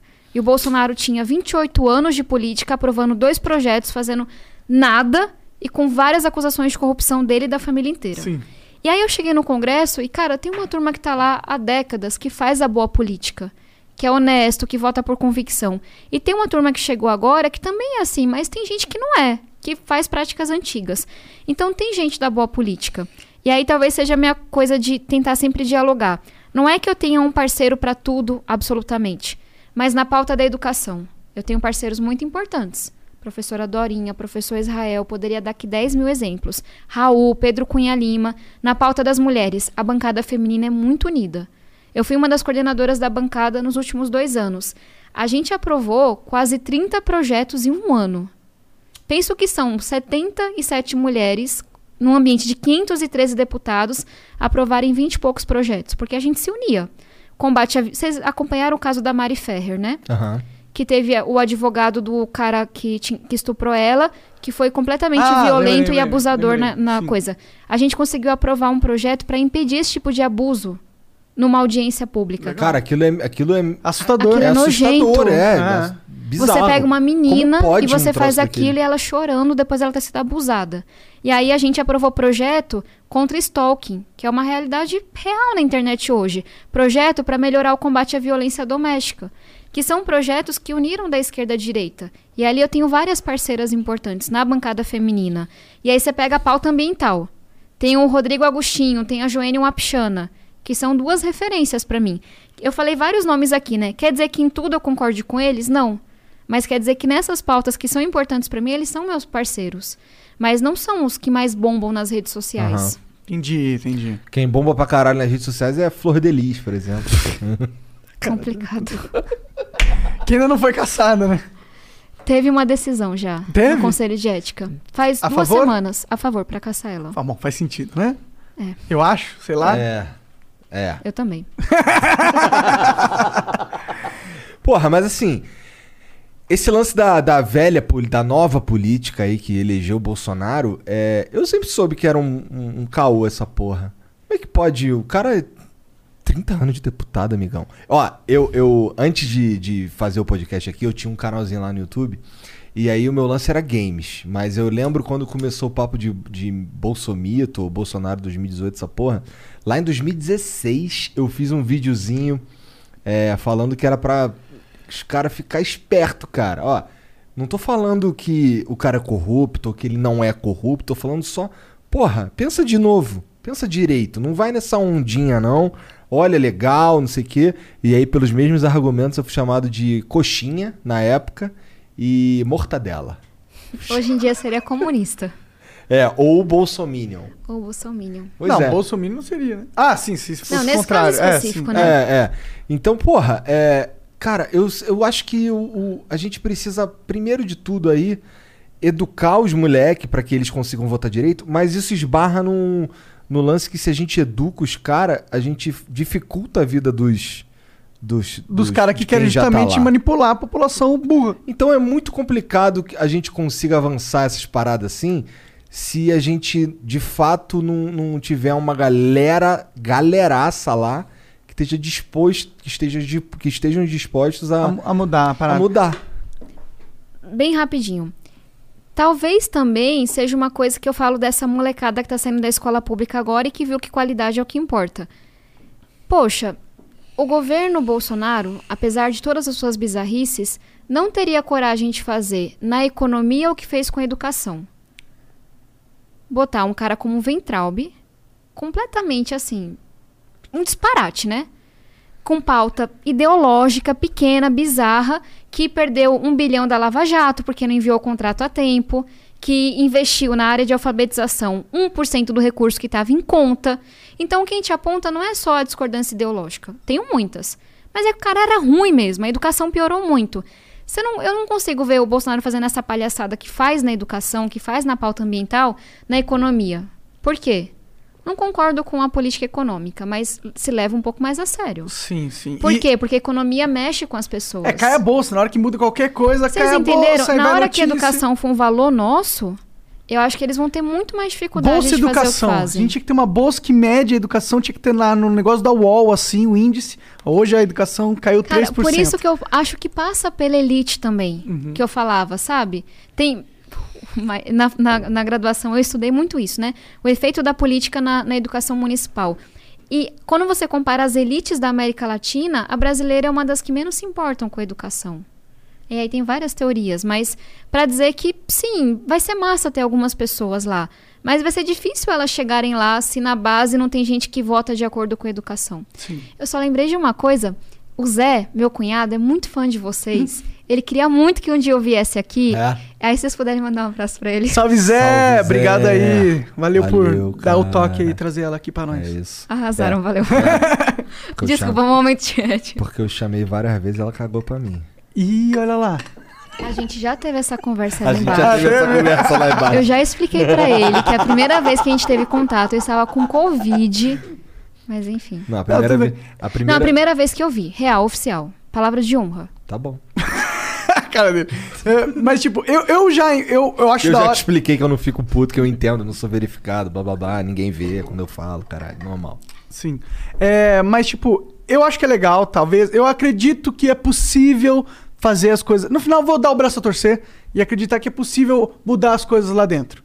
No longo prazo. No longo prazo, ok. Mas eu acredito que isso vai ser irrelevante porque a mudança ela vai vir de fora, no sentido que as mudanças que a gente teve de melhora de condições na sociedade, eu não acredito que foram políticas. Eu acho Ou, que ou por causa da vontade política é, dos caras. ou politicamente institucionais. Eu acho que elas foram ao contrário. A política institucional teve que reagir a algo que estava acontecendo dentro da sociedade, que eu acho que é a A evolução política é mais lenta, né? é, evolução tecnológica que eu acho que tá salvando a gente, tá ligado? Tipo, agora as pessoas elas podem entrar na internet e pesquisar sobre o conteúdo da aula de história. Ela não tá mais limitada à só informação do professor ou dos livros, entendeu? Então, a- isso que que é, na minha opinião, a tecnologia trazendo um avanço social que não dependeu da política. Aí você pode falar, claro, mas a internet foi feita pelos Estados Unidos lá Não, eu pelo... vou dizer outra coisa. É. Não, não todas essas teorias da conspiração, não. Isso é Não, isso é verdade. Não, foi o exército militar que criou, foi o exército dos Estados Unidos que criou. Não, é que dizem que aí foi feito por causa do capitalismo e não sei o que. Ah, não entendi, dessa, entendi. dessa banda, não. Mas o que eu ia dizer é só ah, uma pequena Porra, claro que tu provocação. nunca ia falar isso porque o Jorge Soros que te banca, porra. Não era o Jorge Paulo Lema? Fiquei confusa agora, vocês escolheram um lado aí. Gente, pra quem tá acompanhando assim, Que Jorge todos, né? Soros é um homem muito rico, bem de esquerda. É. O Jorge Paulo Lema, É um homem muito, muito, rico, muito capitalista. É. Aí quando dizem que os dois estão me financiando é porque não entenderam porra nenhuma, estão buscando Por uma que, que eles desculpa, falam né? que o Paulo Lima te financia, afinal das contas? Eu já ouvi falar disso Porque mesmo. eu sou mulher, jovem, Mas não tem acho... nada que liga vocês dois? A gente estudou na mesma faculdade, eu conheço desde o segundo ano da faculdade, acho que ele é um empresário massa, mas nunca ligamos pra falar de política. Você não participa de uma, de uma instituição dele, alguma coisa assim? Não, tem a Fundação Lehman que Hum. dá bolsas para educação na pós-graduação. A minha bolsa foi de Harvard. Entendi. Harvard foi, me selecionou, deu uma bolsa.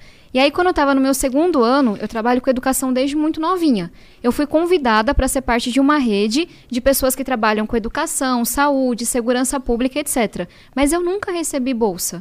Mas vou deixa eu só fazer um adendo. Não tem nada de errado em quem recebeu essa bolsa, tá?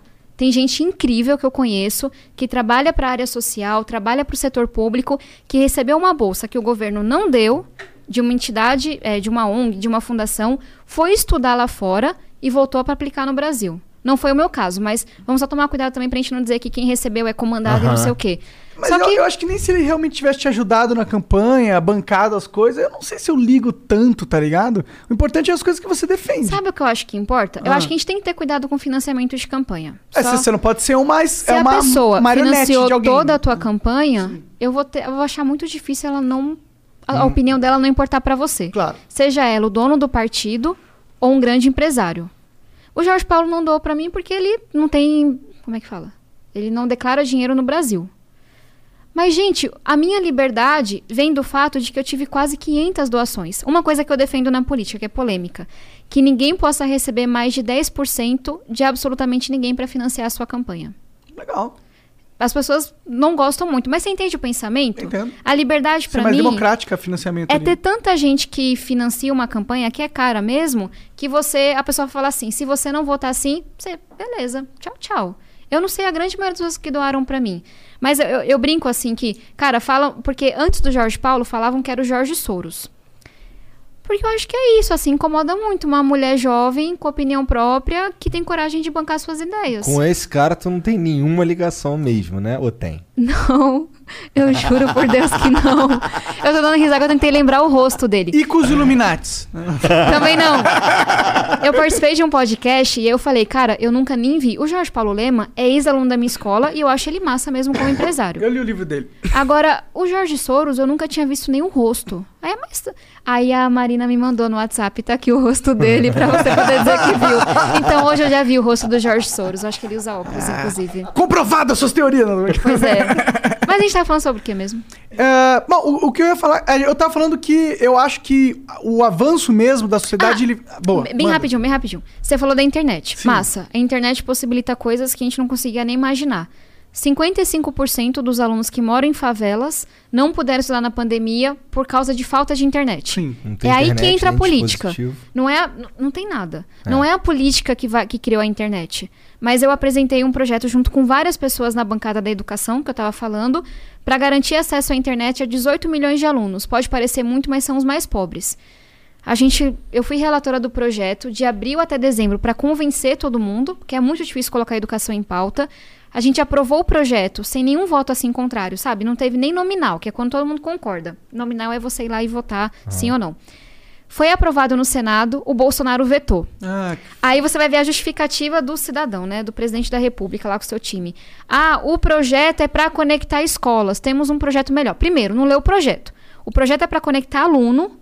O projeto que ele chama de melhor é do governo Temer, não é dele, e não está sendo implementado direito no governo Bolsonaro. Aí eu fui, me posicionei, gravei vídeo, mandei não sei o que lá. Aí ele, ah, é porque não tem, você não falou de onde vai tirar o dinheiro. Aí eu falava, na linha tal, do parágrafo tal, eu ou seja, eles só- coloco. Só, queriam. Só falar, não sai queria." daqui, sai daqui com esses projetos. Aí foi de abril até junho, se eu não me engano, maio, junho, pra gente conseguir derrubar o veto. E agora faltam poucos dias. Ah, pras vocês conseguiram? Legal, Conseguimos! foda. Oxe, demorou mais de um ano, mas conseguiu. Para o dinheiro ser repassado para os estados, para as secretarias comprarem equipamento, internet e, tipo, comunidade indígena quilombola poder colocar internet fixa. Sim. Aí a gente vê. A política importa pra isso também, sabe? Porque, claro, tem internet, mas não é pra todo mundo. Ah, sim. E aí tem que ter uma intervenção. E aí o governo Bolsonaro existe pra atrapalhar isso. Porque não só não fez nada, como fez que o projeto levasse mais de um ano pra chegar nas pessoas. É foda. E, e isso que é foda mesmo, porque é metade do tempo tentando aprovar uma coisa e fazer avançar. E, e eu sou muito dura em relação ao governo. Enfim, vocês podem falar pra eu falar menos aqui dele, Não, mas você pode falar À vontade, pau no cu do Bolsonaro. mas metade do tempo tentando evitar os retrocessos dele. Aí sobra pouca energia pra construir mesmo. Sim, sim. É, imagino. Eu sei de uma pauta sobre legalização da maconha que tava rolando e ele fez um, um Cara, fuzuê pra. Cara, é, sabe o que é mais foda? Não era nem sobre a legalização da maconha. Era Era dos remédios, só né? você liberar a cannabis pra produ- produção de remédio. Como é que alguém consegue ser contra isso? Tem gente que tem esquizofrenia, sabe? Que tem epilepsia, que depende desse É, eu não medicamento. sei, Tem que ser muito burro. Muito burro. Ou muito desumano. Ah, é que, porra, desumano é tão do caralho que é melhor acreditar que é burro, né? Eu não acho que ele. Tipo, infelizmente eu não acho que ele é desumano, porque humano é isso, tá ligado? Filho Cara, da puta. Ó, É. eu. é, Caralho. sem compartilhar imagina um, nomes. dia, imagina um dia o Bolsonaro senta naquela cadeira ali, vai ser uma conversa difícil, cara. Vai ser muito legal. Eu só queria. Eu E eu acho que ele é tá bêbado. desumano, sim. Eu ouvi de um psicólogo, é, que, sa- assim, conversa séria. Eu diagnosticaria ele como psicopata. E eu queria só deixar claro que psicopatia não reduz crime, não reduz pena. Porque a pessoa tem consciência do que está fazendo. Boa. Uma pessoa que permite uma corrupção para uma vacina como a Covaxin, porque a galera lá do Congresso, sei lá, vai embolsar o dinheiro, mas não responde, lembrei da Pfizer, não responde dezenas de e-mails de uma vacina, essa pessoa não pode ser só burra, não pode ser só. Ela é desumana. Uma pessoa que vê mais de meio milhão de mortos, das quais muitas, tem um estudo que fala de 300 mil, poderiam ter sido evitadas, e vai tirar a máscara da criancinha, Puta merda. Esse lance isso da é, de, máscara- sabe, isso Tem uma live dele ou é desumanidade ou é psicopatia. É, Enfim, no final o que importa é que é É que crime. você nunca pode subestimar a burrice humana. Mas ainda assim, sabe, sei lá o que Não, que tudo é- bem. Pra mim ele é um merda. Foda-se. Tira esse cara Você dali. pode salvar mas- vidas e você não faz nada e você atrapalha. Sim, sim. Não. Eu acho que ele é um merda, na minha opinião. Qual que é o teu sentimento com a CPI da, do- da Covid aí? Cara, isso, é- isso ajuda o país de uma forma geral, mesmo sendo nesse momento? É, vamos dizer que, sei lá, a, pan- a CPI não vai dar em nada. Eu acho que vai dar em alguma coisa, porque foi bem grave o que foi descoberto na última semana, né? Mas mesmo que não acontecer nada, eu acho que o processo importa. Porque, de novo, talvez vocês me achem muito dura em relação a isso, e é porque, sei lá, eu, eu, eu estudei o que É eu sou dura mesmo em Não, não, vamos lá. Eu estudei o que aconteceu na Venezuela. Eu estudei o que aconteceu na Polônia, na Hungria, na Rússia. Tá acontecendo na Índia. O que, que eles têm em comum? A democracia tá ruindo ou já ruiu. O Bolsonaro tá seguindo a mesma receita. Coloca a pessoa lá na PF. tira quem te criticou, coloca a pessoa lá no STF, tira quem te criticou, ameaça a imprensa, vai e coloca duas pessoas para falarem, vai não sei o quê. Ele tá seguindo tudo o que fizeram. Então eu não consigo achar que a gente é especial, o lírio do campo, sabe? E vai ter um caminho diferente. Então, nesse sentido, se a CPI nos ajudar a mostrar para as pessoas que não é mais sobre esquerda e direita, que é um governo corrupto e criminoso, eu acho que isso vai nos ajudar. E, e, por exemplo, o vídeo da Pfizer não existiria se não fosse a, não fosse a CPI. A gente não saberia que o Bolsonaro sabia do escândalo de corrupção da Covaxin se não fosse a CPI. Então, digamos, sei lá, não consigo incriminar ninguém. Só da gente mostrar para as pessoas o que está acontecendo, para mim já é válido. É. É. Eu confesso que eu acompanho essa CPI mais pelas notícias do jornal que saem, sabe? Tipo, manchete, assim. Porra, eu, eu confesso que eu já tô na, no, no modo queria pra caralho ver o circo pegar fogo. Queria que desse uma merda do caralho. Isso que eu queria. Cara, mas você Mas acho que vai no- dar, viu? Espera as próximas sexta? eleições. Não vi. O que que eu... Sexta foi quando foi lá o... o... Os irmãos Miranda. Isso, Miranda. É. Quem são esses mano aí? Eram os caras que tava... Eles começaram junto com o Bolsonaro, e aí tu me corrige se eu estiver falando alguma merda. Um deles é servidor público, né? Não se posicionou, mas o outro é deputado federal da base do governo. É. Entendi. E aí eu lembro que ele até tuitou lá um bagulho falando que, porra, tu vai me abandonar, presidente, que não É. sei o que, umas paradas assim. Foi assim, um deles é servidor. Tipo assim, servidor de carreira. Você vê que o cara tá não sei quantos anos, só foi progredindo pelo trabalho dele, etc., sem se posicionar. Ele é, começou a ver muita ilegalidade com a Covaxin. Tipo assim, eles estão cobrando muito mais. Querem pagamento por fora, não querem assinar esse contrato, querem alterar o contrato. Aquela empresa em- que intermedia, não é? É, precisa, se eu não me Precisa, engano. eu acho. Precisa. Precisa. Com- é, assim, tem a Covaxin, que é a, a vacina indiana, e aí a Precisa tava fazendo meio de campo. E aí ele tem um irmão que é deputado federal, da base do governo. Ele falou assim, ó, irmão, sei lá como eles falam. É, vi isso daqui, tô preocupado, tem corrupção. Aí, isso a gente descobriu na CPI, né? Aham. Aí ele foi falar pro Bolsonaro, aí ele falou que o Bolsonaro falou assim, putz, isso é coisa de fulano. Ou seja, é o esquema de fulano, Entendi. Tipo, não vou fazer nada, mas pode deixar, vou mandar investigar. Se passaram vários meses, acho que foi em abril, ele não mandou investigar, ele não fez nada. Esse negócio estourou, uma coisa super faturada. E aí na CPI, Super ultra faturada. Mil por assim, cento. mega assim. Porque eles fizeram tudo com muita rapidez e tem uma outra acusação de uma vacina da China, que também é por esse mesmo esquema de uma empresa de meio de campo, que a China descredenciou essa empresa. Porque tinha indício de corrupção, não foi a gente. Caralho, E a aí- China tá menos corrupta que o Brasil. Ah, e aí parece que assim, se tem corrupção, vai rápido. Se não tem, 80 e-mails pra você responder. Aí tava lá na CPI da Covid, todo mundo tentando arrancar qual é o nome do deputado. Eu vi essa porra. E aí o senador Alessandro Vieira e a Simone Tebet fizeram lá um jogo conjunto, botaram pressão, falaram que ele tava sendo covarde, que ele tinha que dizer o nome, que não sei o quê. E aí ele falou o nome no final. falo, você sabe, você sabe. é, o você presidente sabe, não sei tal. o quê, mas não falava o Não nome. posso falar, não e aí ele falar. falou o nome do líder do governo na Que Câmara. é quem? Ricardo Barros. Ricardo Barros. E aí esse cara se fudeu? O que aconteceu com ele? Não sei porque isso foi sexta. Foi sexta, Eu né? vou pra Brasília amanhã. Entendi. Vou. Novas notícias, acompanha Mas, o canal é- da Tabata Amaral. Não, mas, mas brincadeiras à parte. A gente, cara, todo mundo que ainda defende o Bolsonaro. Eu, tenho, eu tava brincando que eu tenho quase 30 tios, né? É verdade. É, meu avô teve muitos filhos, por parte de mãe. Eu ainda tenho tio que defende, é raro. Conheço pessoas, um parlamentar outro. Todo mundo que defende o Bolsonaro hoje, não lá atrás, lá atrás era outra história. Hoje fala assim, Tabata, eu defendo o Bolsonaro porque se não for o Bolsonaro vai ser o PT e o PT é corrupto. Mas não é a mesma coisa? É isso que eu tô me perguntando agora. Cara, ficou muito. Sabe? Não só a gente tá falando de uma coisa de tamanho de mensalão, petrolão, etc., mas uma coisa que foi feita à custa de vidas. Então, eu, eu vou chegar para as pessoas e falar assim: olha, eh, não foi a minha escolha, mas eu entendo quem votou no Bolsonaro. Porque eu não acho que metade da população é genocida filha da puta. Tinha gente que votou porque não queria o PT mesmo, etc. Votei no Haddad, mas entendo quem não votou. Beleza. Aí eu vou chegar e vou falar: olha, você não falava que agora era só por causa da corrupção? Agora você tá vendo que esse governo é tão ou mais corrupto e tá custando muitas vidas pra gente. Você ainda vai continuar do lado dele? Não tô dizendo que é pra votar no Lula. Tem aqui várias opções que a gente pode construir. Boa.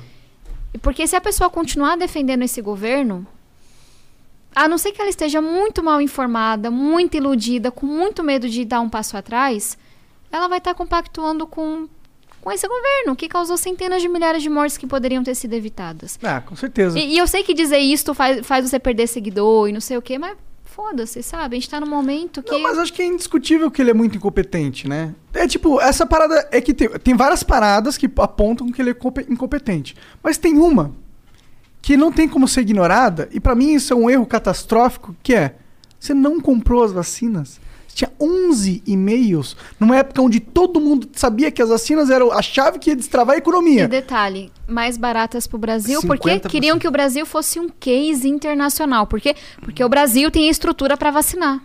Ia É, foi vacinar Rapidex. o E falou. isso é um erro que você, na posição de presidente, esquece ideologia, esquece direita e esquerda, pensa só, eu sou um cara que tá pilotando essa nave. Isso aí, pra mim, é pegar um avião, me bicar pra, pra, o bico pra, pra, pro oceano e, e, se- sei lá, e tomar um café. Ou pior, você, seu general, virar pra sua tropa e começar a atirar contra eles. E, e- e, de novo, gente, vocês podem falar assim, putz, a Thalita tá exagerando, não é tão grave assim. Cara, eu, eu perdi minha avó pro Covid. Na nossa comunidade, a gente perdeu vários padres, que minha comunidade é de padres e madres missionários. E, e eu não sei dizer quem estaria vivo hoje, mas eu sei que algum ia estar. se a gente tivesse um governo diferente. com certeza, na verdade, porque Com se tivesse a certeza. vacina é, 11 meses antes e tivessem, sei lá, 10 milhões de pessoas que era do grupo de risco, né? Porque foi o que começou, vacinado an- 11 meses atrás, você tinha 10 milhões de pessoas que desse grupo, algumas morreram, É. provavelmente Mas teria. dezenas de milhares. Que você vê assim, nos Estados Unidos, eu não vou lembrar o dado certinho, eu vi hoje, mas é, acho que é 95% das pessoas, ou com Covid ou que morreram, a gente tem que checar certinho o dado, são pessoas que não tomaram vacina. A gente podia ser esse país. Caralho. Não é? É. Porque não tinha esquema. Mas, mano, agora a gente tá meio que chovendo no molhado, porque todo mundo co- concorda aqui nessa mesa que o Bolsonaro é um retardado mental, mas né? o problema é que é nessa mesa. Entendi. A gente tem que. E, e aí, talvez, é, mais uma discordância minha da. Talvez da esquerda mais tradicional, que é quando você vira pra quem votou no Bolsonaro em 2018 e fala fascista, genocida, não sei o que lá. Cara, meus tios votaram. Nenhum deles é isso. No- nenhum. Discordei ali no grupo do WhatsApp da família, mas não são. A gente tem que mostrar pra essas pessoas, porque não é só falar assim, ai, vem aqui, vou te dar um abraço. É falar, olha, você tinha razão no seu descontentamento com a corrupção. Que é um pouco até da tua angústia, assim, de cara, mas eu vou votar no PT? Sabe, entre Bolsonaro e PT eu voto. Mas se a gente não entender Aí eu que. voto em qualquer um entre Bolsonaro e PT. meu Exatamente. Poste, um. po- poste, Bolsonaro. eu É, voto- é. cachorro, ca- é, vira-lata, cama, é, Vira- Caramelo, Caramelo, eu tenho um é. cachorrão. Então, coisa linda. Mas só o que eu ia dizer. Macaco Tião. seu voto. Macaco Tião não tenho, não. Não tem- Não, tenho seis cachorros. O. Macaco Tião ganhou uma eleição lá no Rio, pô, na época que era. Eu estudei isso na É. faculdade.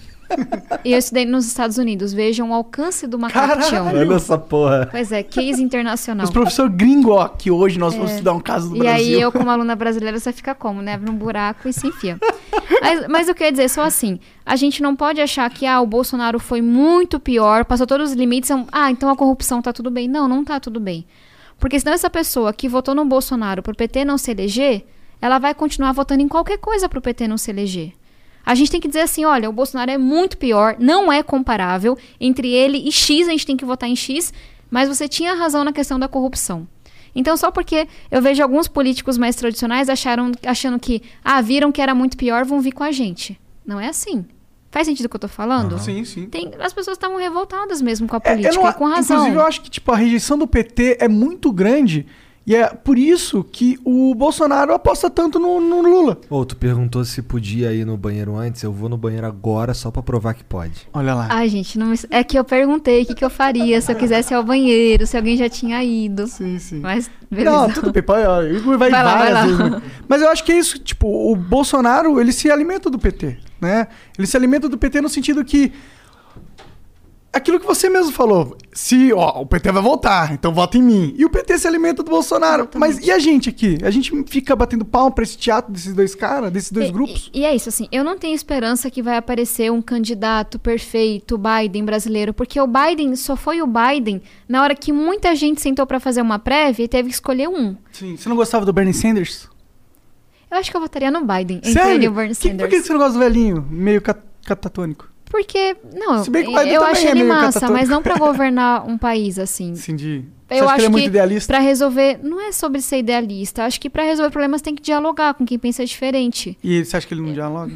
Eu não manjo Eu acho muito, que, tô só não, não, perguntando. não. só- Eu acho que quando você tá fincado num extremo, assim, firme naquela tua ideologia, e você acha que quem pensa diferente é inimigo ou deve ser combatido, você não consegue resolver problema de saneamento, problema da educação, problema da desigualdade, sabe? Com certeza. Então, eu tendo a não ir com os extremos. Por mais que eu me coloque no campo progressista da esquerda, uma figura como o Biden me representa mais do que um Bernie Sanders. Pode crer. Uma coisa que me pegava com o Biden é que é uma figura muito parecida com a Hillary, tá ligado?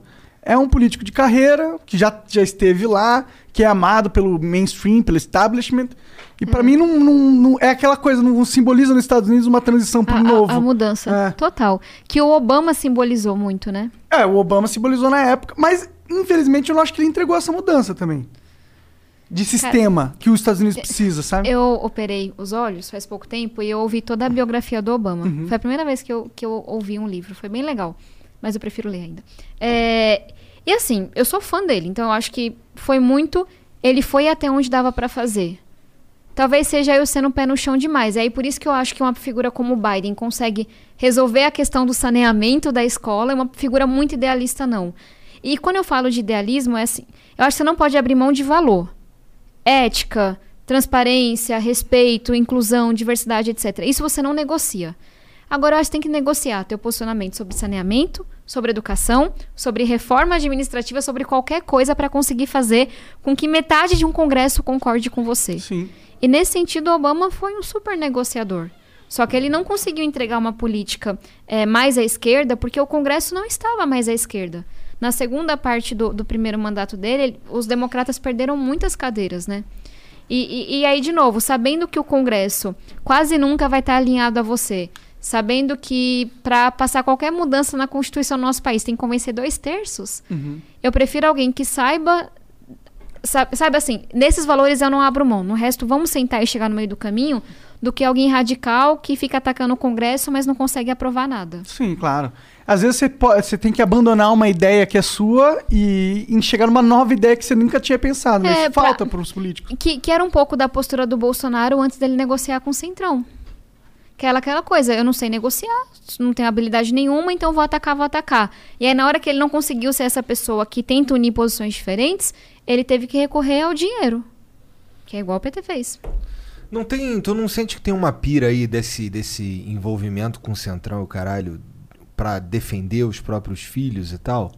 Ou uma coisa não tem nada a ver com a outra? É porque assim, eu sinto que ele Deve tá. ter. Ele tá. Ele tá encurralado, eu acho. É. Então, Ele ele, parece. Parece que ele tá constantemente tentando apagar um, algum fogo que tem ali pegando nos, no- nos dele ali. É uma parada meio assim. eu sou filha de nordestinos, né? Então, juntou a fome com a vontade de comer.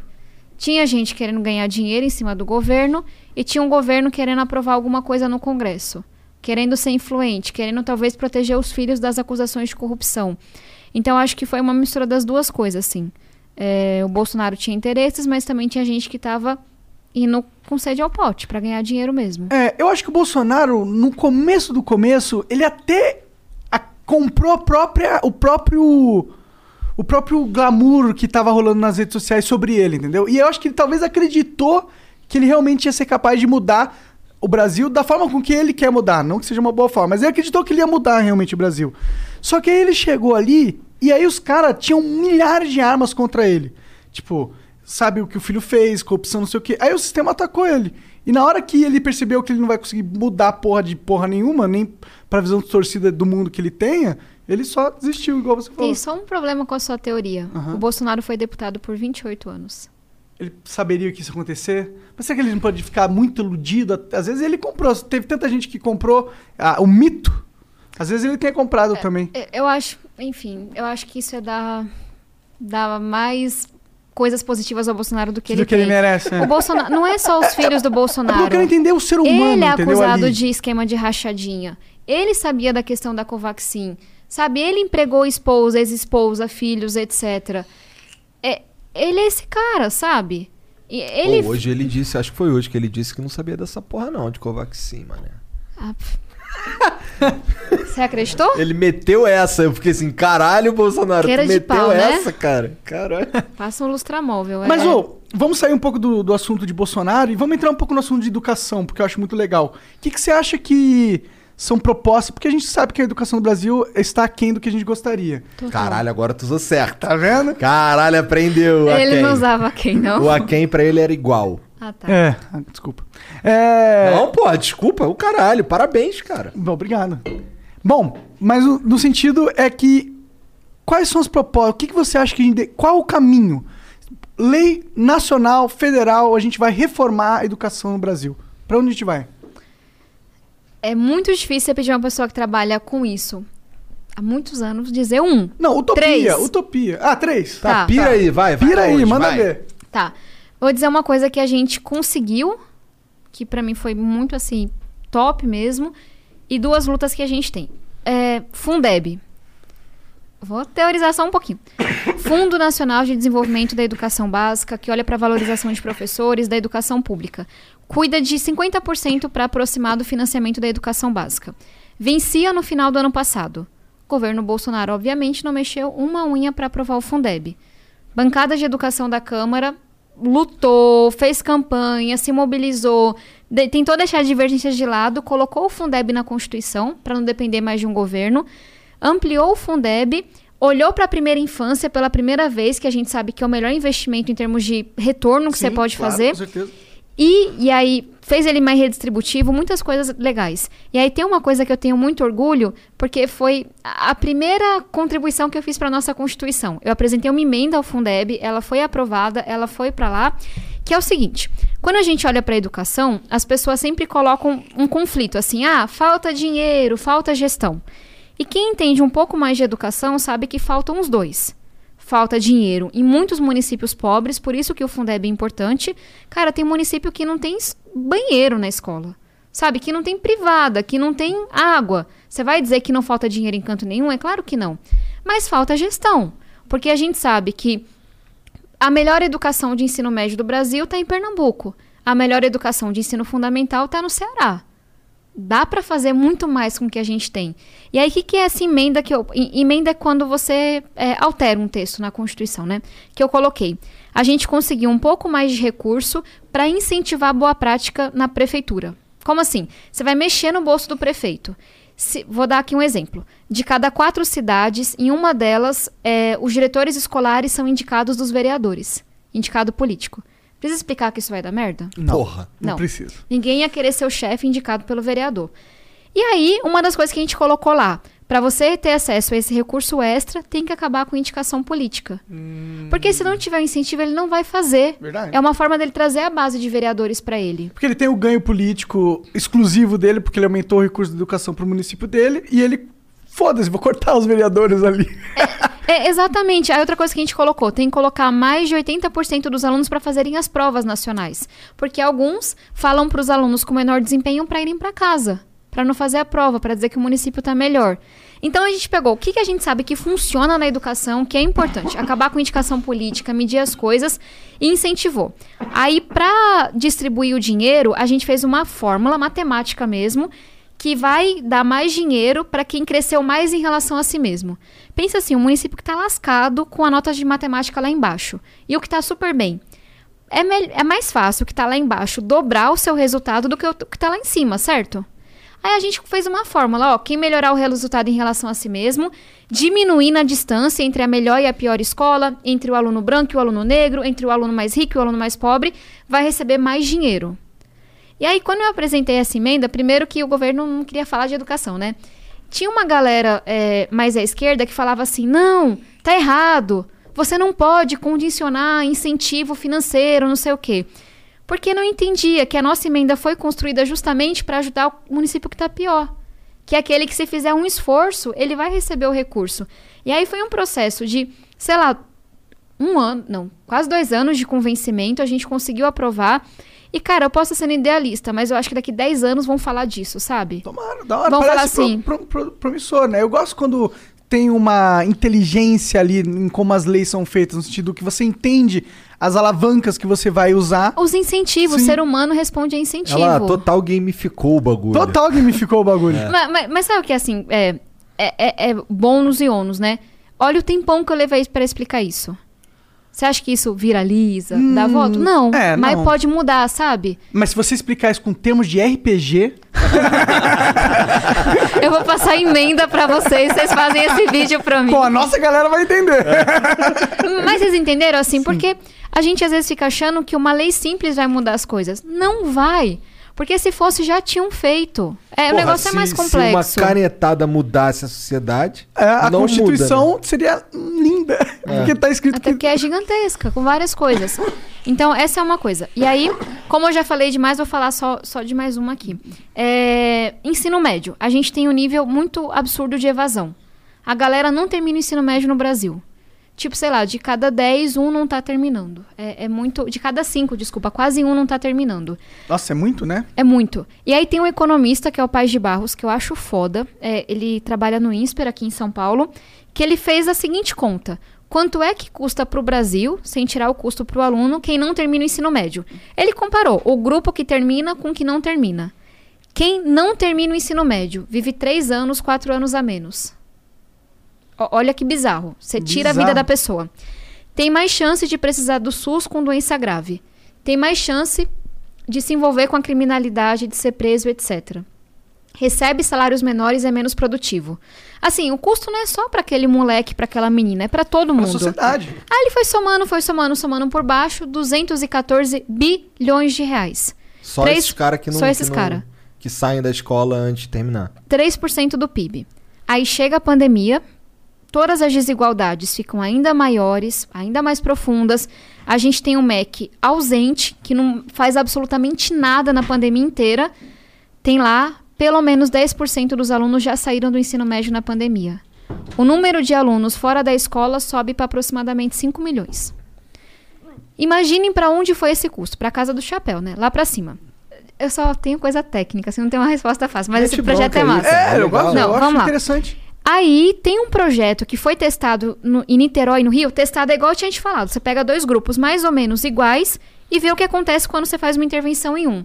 Que eles começaram a pagar os alunos de baixa renda com uma poupança para terminar o ensino médio. Terminou o primeiro ano, depositou dinheiro. Terminou o segundo, deposita mais. Isso reduziu em pelo menos um terço a evasão.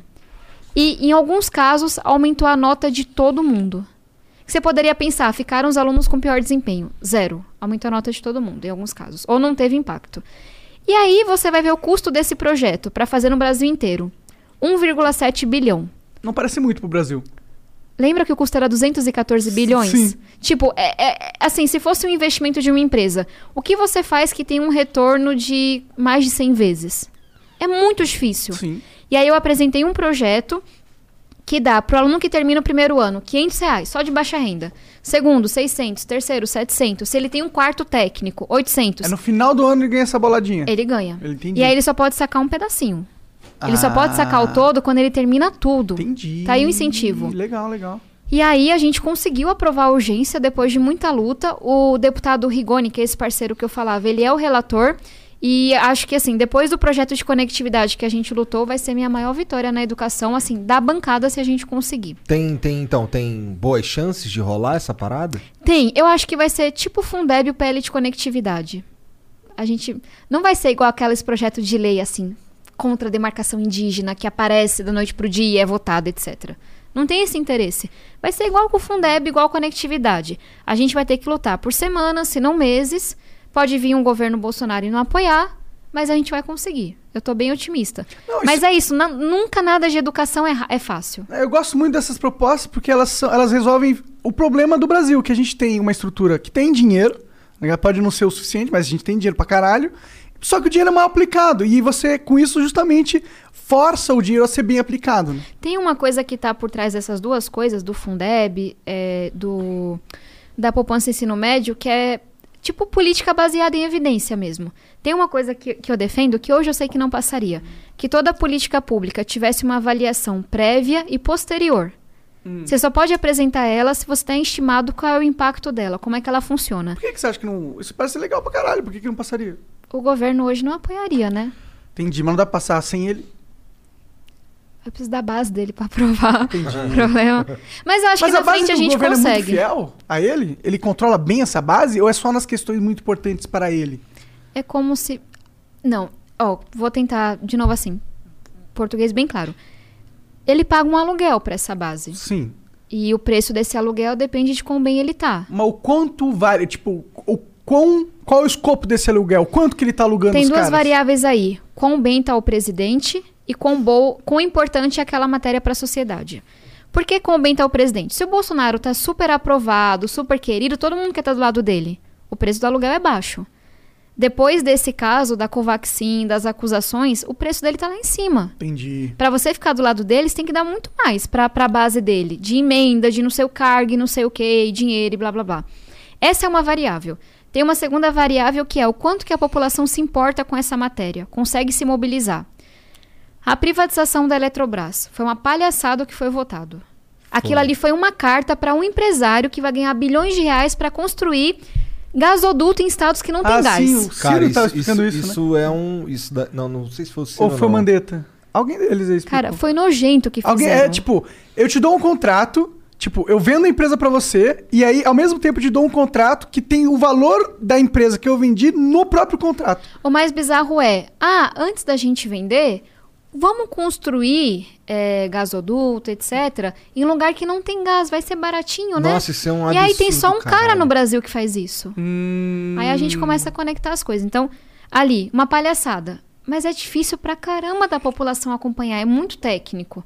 Outro exemplo, a lei de licenciamento ambiental. Foi muito ruim, precisava de uma, mas foi muito ruim a que foi passada. Estão tentando votar vários projetos de improbidade, que vão aliviar muito quem responde coisa de corrupção.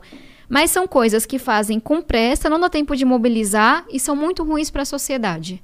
Então, é, por exemplo, o Fundeb. O governo falou para a base se quer marcar presença. Mas a gente estava dois anos falando de Fundeb. Todos os professores, ativistas mobilizados. Sei lá, teve menos de 10 votos contra, nos 513 E presença absoluta. presença absoluta. O governo não conseguiu segurar.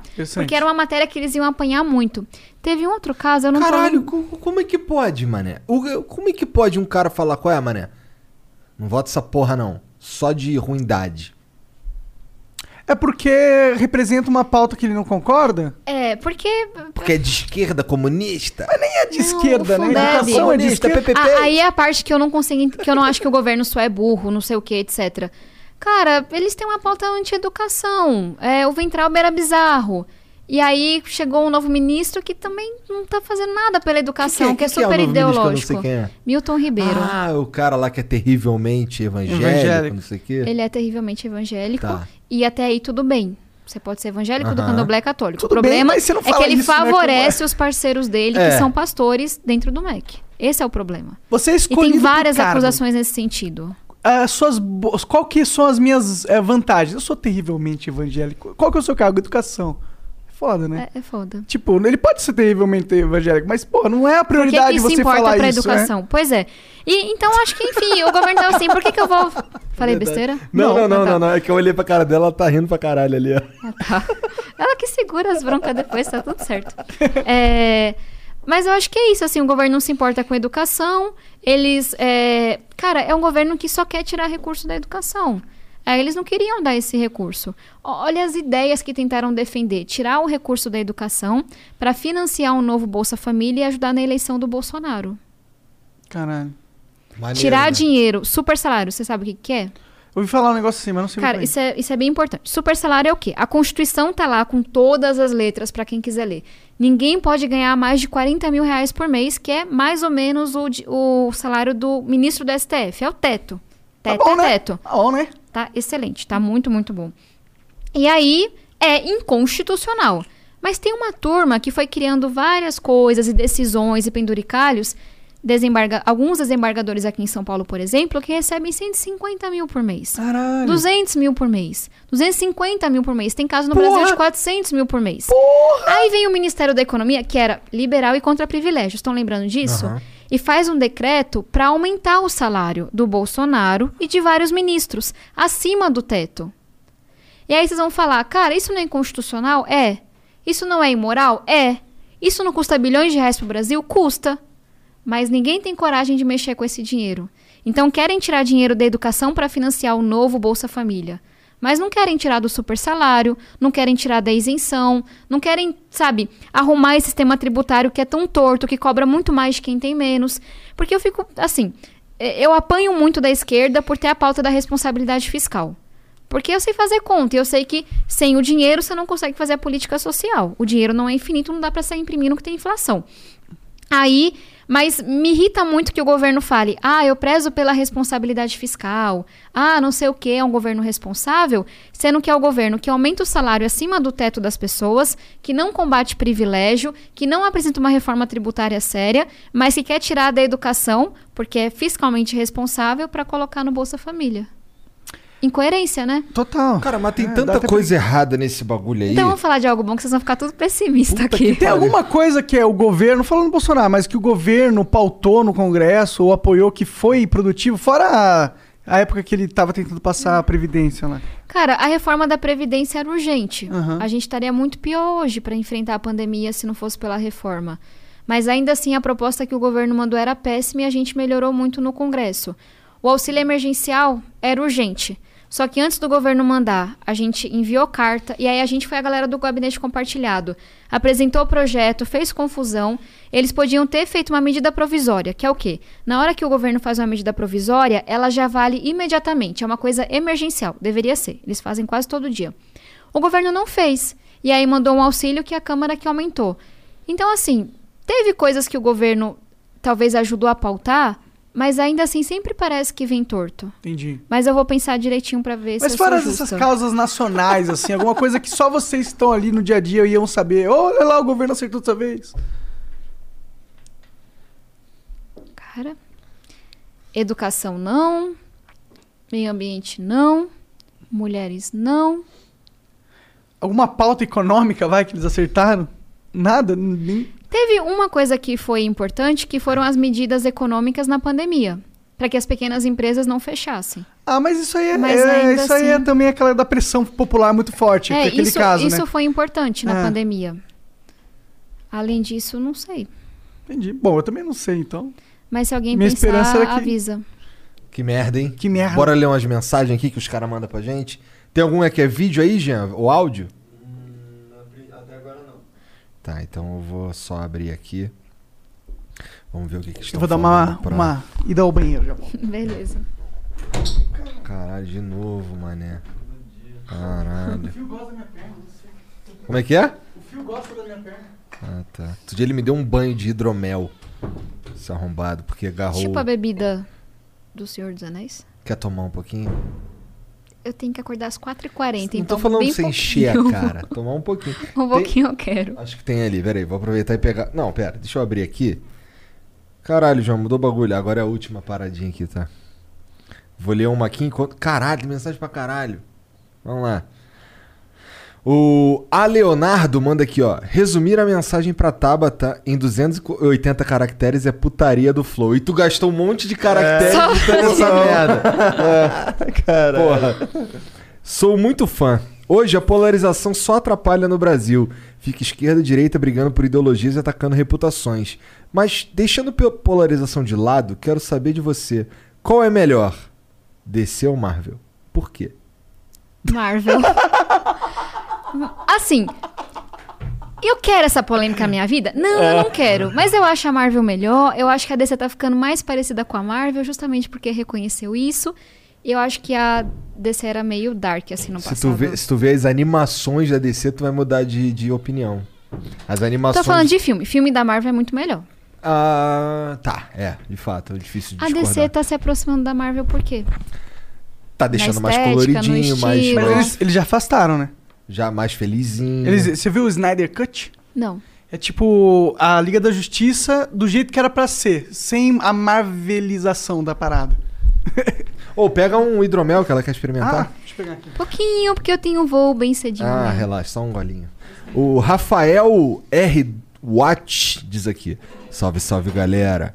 Parabéns, Tabata, por conseguir o direito de desfiliação do PDT.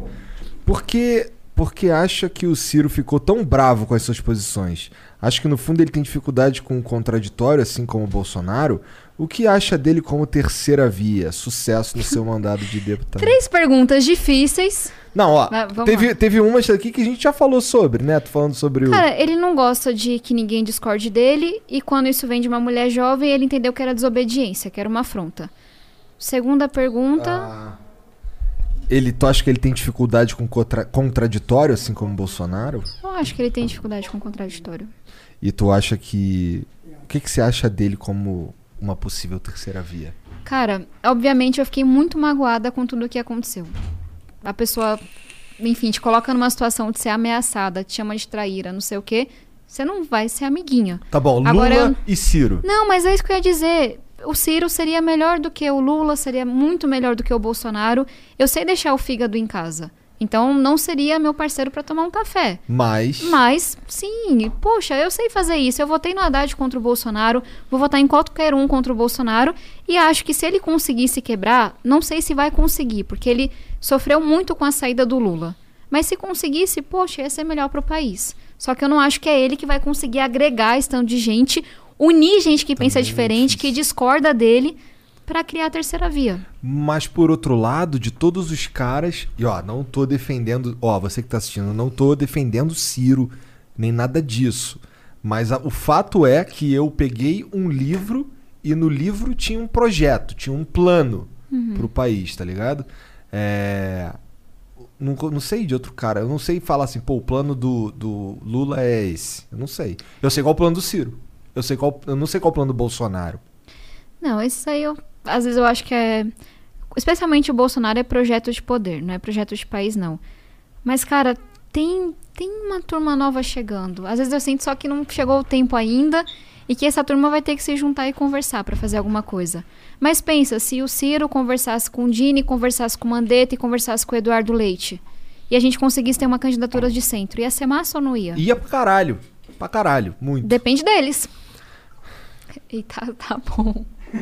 Depende de vocês, cara. Caramba, que, que taça, viu? É. Hidromel tem que ser no estilo viking. Me senti aqui no Senhor dos Anéis. E quando for brindar tem que falar Skull. School. É, tá. O Maicons diz aqui: a melhor coisa pra educação no país seria fechar o MEC, como o Pondé disse. Cada escola deveria ter liberdade de ensinar o que quiser e como quiser, sem nenhuma regulação, prestando contas unicamente aos pais sobre o ensino. A BNCC é um atraso para o Brasil. Ele continua. Cara, tá, diz aí. Calma aí, deixa eu, deixa eu encontrar aqui a próxima. Tá aqui, ó. É, olha o ranking do Brasil no PISA 2020. Estado na educação é igual Estado na economia. Inflação, controle de preços, aumento forçado de salários, uma tragédia. Estado regulando a educação é a receita do fracasso da nação. Estado não é bom em nada, exceto roubar o povo cobrando impostos. Cara, Caralho. esse maluco tá puto. Discordo, né? E até assim, os pais fundadores da economia falavam a importância do Estado na segurança, na saúde, na educação. Cara, eu discordo porque o mundo não é perfeito, porque as pessoas fazem merda, porque o Brasil é desigual. Eu acabei de falar que metade dos alunos que, que moram em favelas não estudaram na pandemia. Eles que se fodam se o Estado não estiver presente? Putz, minha mãe saiu do interior da Bahia pra vir pra São Paulo pra buscar oportunidade. Tá certo isso? Porque na cidade que ela nasceu não tinha recurso pra ter uma boa escola. Então, sim, o, o Estado tem falha, sim, tem ineficiência. Agora, nesse mundo cão, quem é pobre, quem é vulnerável, quem tem deficiência, quem tem qualquer coisa que lhe represente uma barreira vai se lascar. E não é esse estado que eu quero viver, sabe? Eu não sou aquela pessoa que acha que tem que ter 10 mil estatais e não sei o que lá. Eu quero um estado mais eficiente. Só que a gente tem que construir saúde, educação, segurança visando os mais pobres, quem mais precisa. Eu tô aqui porque uma professora da escola pública me inscreveu na UBMEP e me preparou para participar da Olimpíada de Matemática. Então, talvez falte ele andar um pouquinho pelas comunidades. Enfim, já me alonguei, mas o Cara, Brasil fica à é muito vontade. Manda desigual. ele tomar no cu se quiser, não tem problema. Não, é só que o Brasil é, é muito desigual. A gente tem quase 6 mil municípios no Brasil. Sim. Na rede de São Paulo, 5 mil escolas. É sério que ele quer que milhares de instituições, cada uma faça do seu jeito, sem nenhuma supervisão. E aí a que tá lá nos Cafundó do Judas, sem recurso, não tenha nem banheiro nem nada. E a que tá em Alphaville, a que tá em, sei lá, Jardins, seja um prédio luxuoso, não é isso que eu quero pros meus filhos. Ele mandou mais uma aqui, ó. Mycons. Mandou outra, Ge- não, geralmente- não satisfeito. Geralmente eu acho que o Estado é um filho da puta do caralho também. Mas, enfim. Não, eu é tipo, ó, sendo advogado do diabo um pouquinho, eu, eu concordo que a frustra... eu vejo a frustração dele e eu sinto também porque eu entendo que o que controla agora a educação não tá controlando do jeito certo, sabe? E vocês viram que eu meti o pau aqui no Meteram o pé, o pau, meteu o pau mesmo. E, e, e a frustração dele chegou num ponto que ele só não quer pensar em soluções, ele quer só destruir o inimigo. Não, eu entendo também, mas é porque se a gente tomar essa postura, um menino que tá lá na favela se lasca mesmo e vai pro crime, sabe? É, mas é que ele já, é, tipo, ele vai falar aqui, ele já tá indo se lascando e indo pro crime, tá ligado?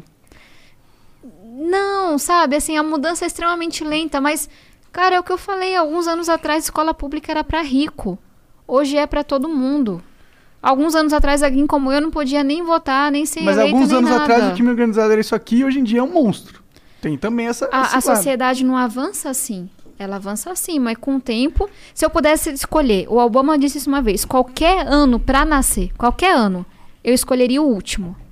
Porque enquanto mulher, que no passado era estuprada, não podia estudar, não podia trabalhar, de forma muito mais majoritária Sim, do sim. que hoje, sabe? Então, acho que talvez você escolha assim, pra ele, escolha qualquer ano pra você nascer. Você vai escolher qual? Cuidado com o ano que você vai escolher pra você não morrer com diarreia, Pra você não precisar tirar um dente e não ter um SUS da vida. Vai que nascer no último ano é meio bad vibes, né? Que você vai nascer, pum, vai morrer. desculpa, não consegui Mas fazer. vocês entenderam, Eu é um entendi, eu negócio, entendi, é só gente. piada, desculpa. Enfim, nesse sentido, tem um livro que eu amo que é, é do Pinker, O Novo Steven Iluminismo. Pinker, tô ligado. Que é isso, assim, tem muita coisa pra mudar? Se tem. Eu, tô aqui, eu falei aqui, não sei quantas horas que a gente tá, mas só falando de problema, né? Coisa que a gente tem que mudar, etc.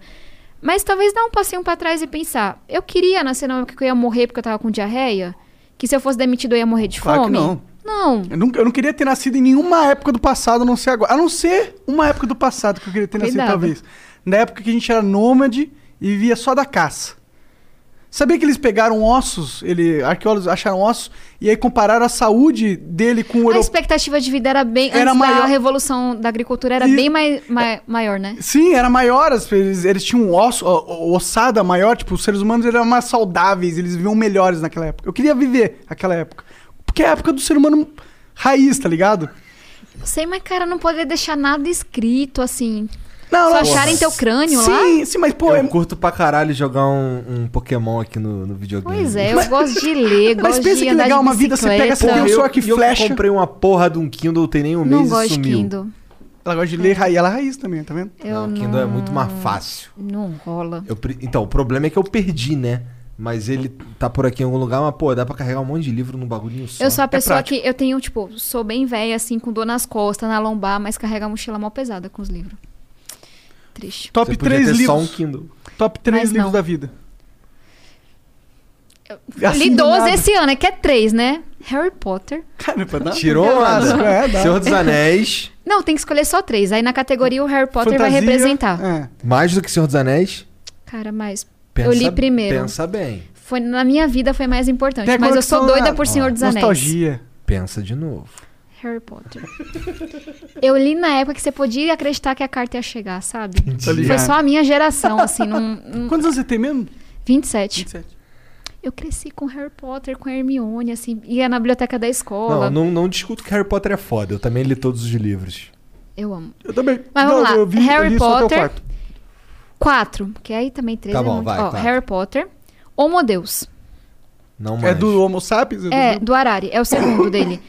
Cara, é o livro que abriu meus olhos pra revolução tecnológica, pra robotização da economia, pra esse negócio de que vai desaparecer os empregos e Entendi. E, é, pra mim, assim, quem tá olhando um pouquinho pro futuro depois da pandemia tem que ler Homo Deus. Eu amo esse livro. Eu amo Conceição Evaristo, então talvez Olhos d'Água, porque eu acho que ela é a pessoa, tipo, é, é ficção, não é livro político, etc. Mas ela fala de racismo, de machismo, de desigualdade, de pobreza, como ela é, contando histórias.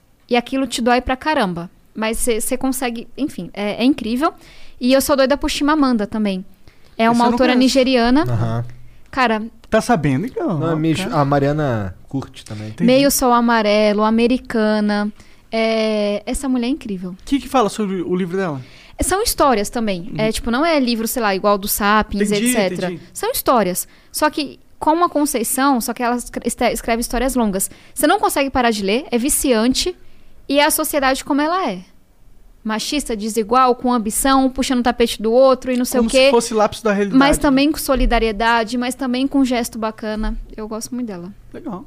Ah, e só um, um merchanzinho. Anda. É, a gente tem um clube do livro, eu criei no começo da pandemia. Porque é meio solitário, assim. Você pode trabalhar, trabalhar, mas tá sozinho, né? Chama arroba nosso lugar de leitura no Instagram. A gente se junta de sábado no Zoom, tipo, aberto, abre Da o hora. microfone e fala. Se divide em salas de 20 e 25 pessoas para debater os livros. A gente tá terminando Escravidão agora, do Laurentino Gomes. E a gente lê umas 10 páginas por dia, mais ou menos. Entendi. E aí vocês se juntam pra debater até onde todo mundo leu junto. É, a gente calcula, tipo assim, 10 páginas por dia, às vezes dá um pouquinho mais. E aí a gente marca os encontros de sábado do capítulo 1 ao 9. O Escravidão se dividiu em três encontros porque ele é, é maior.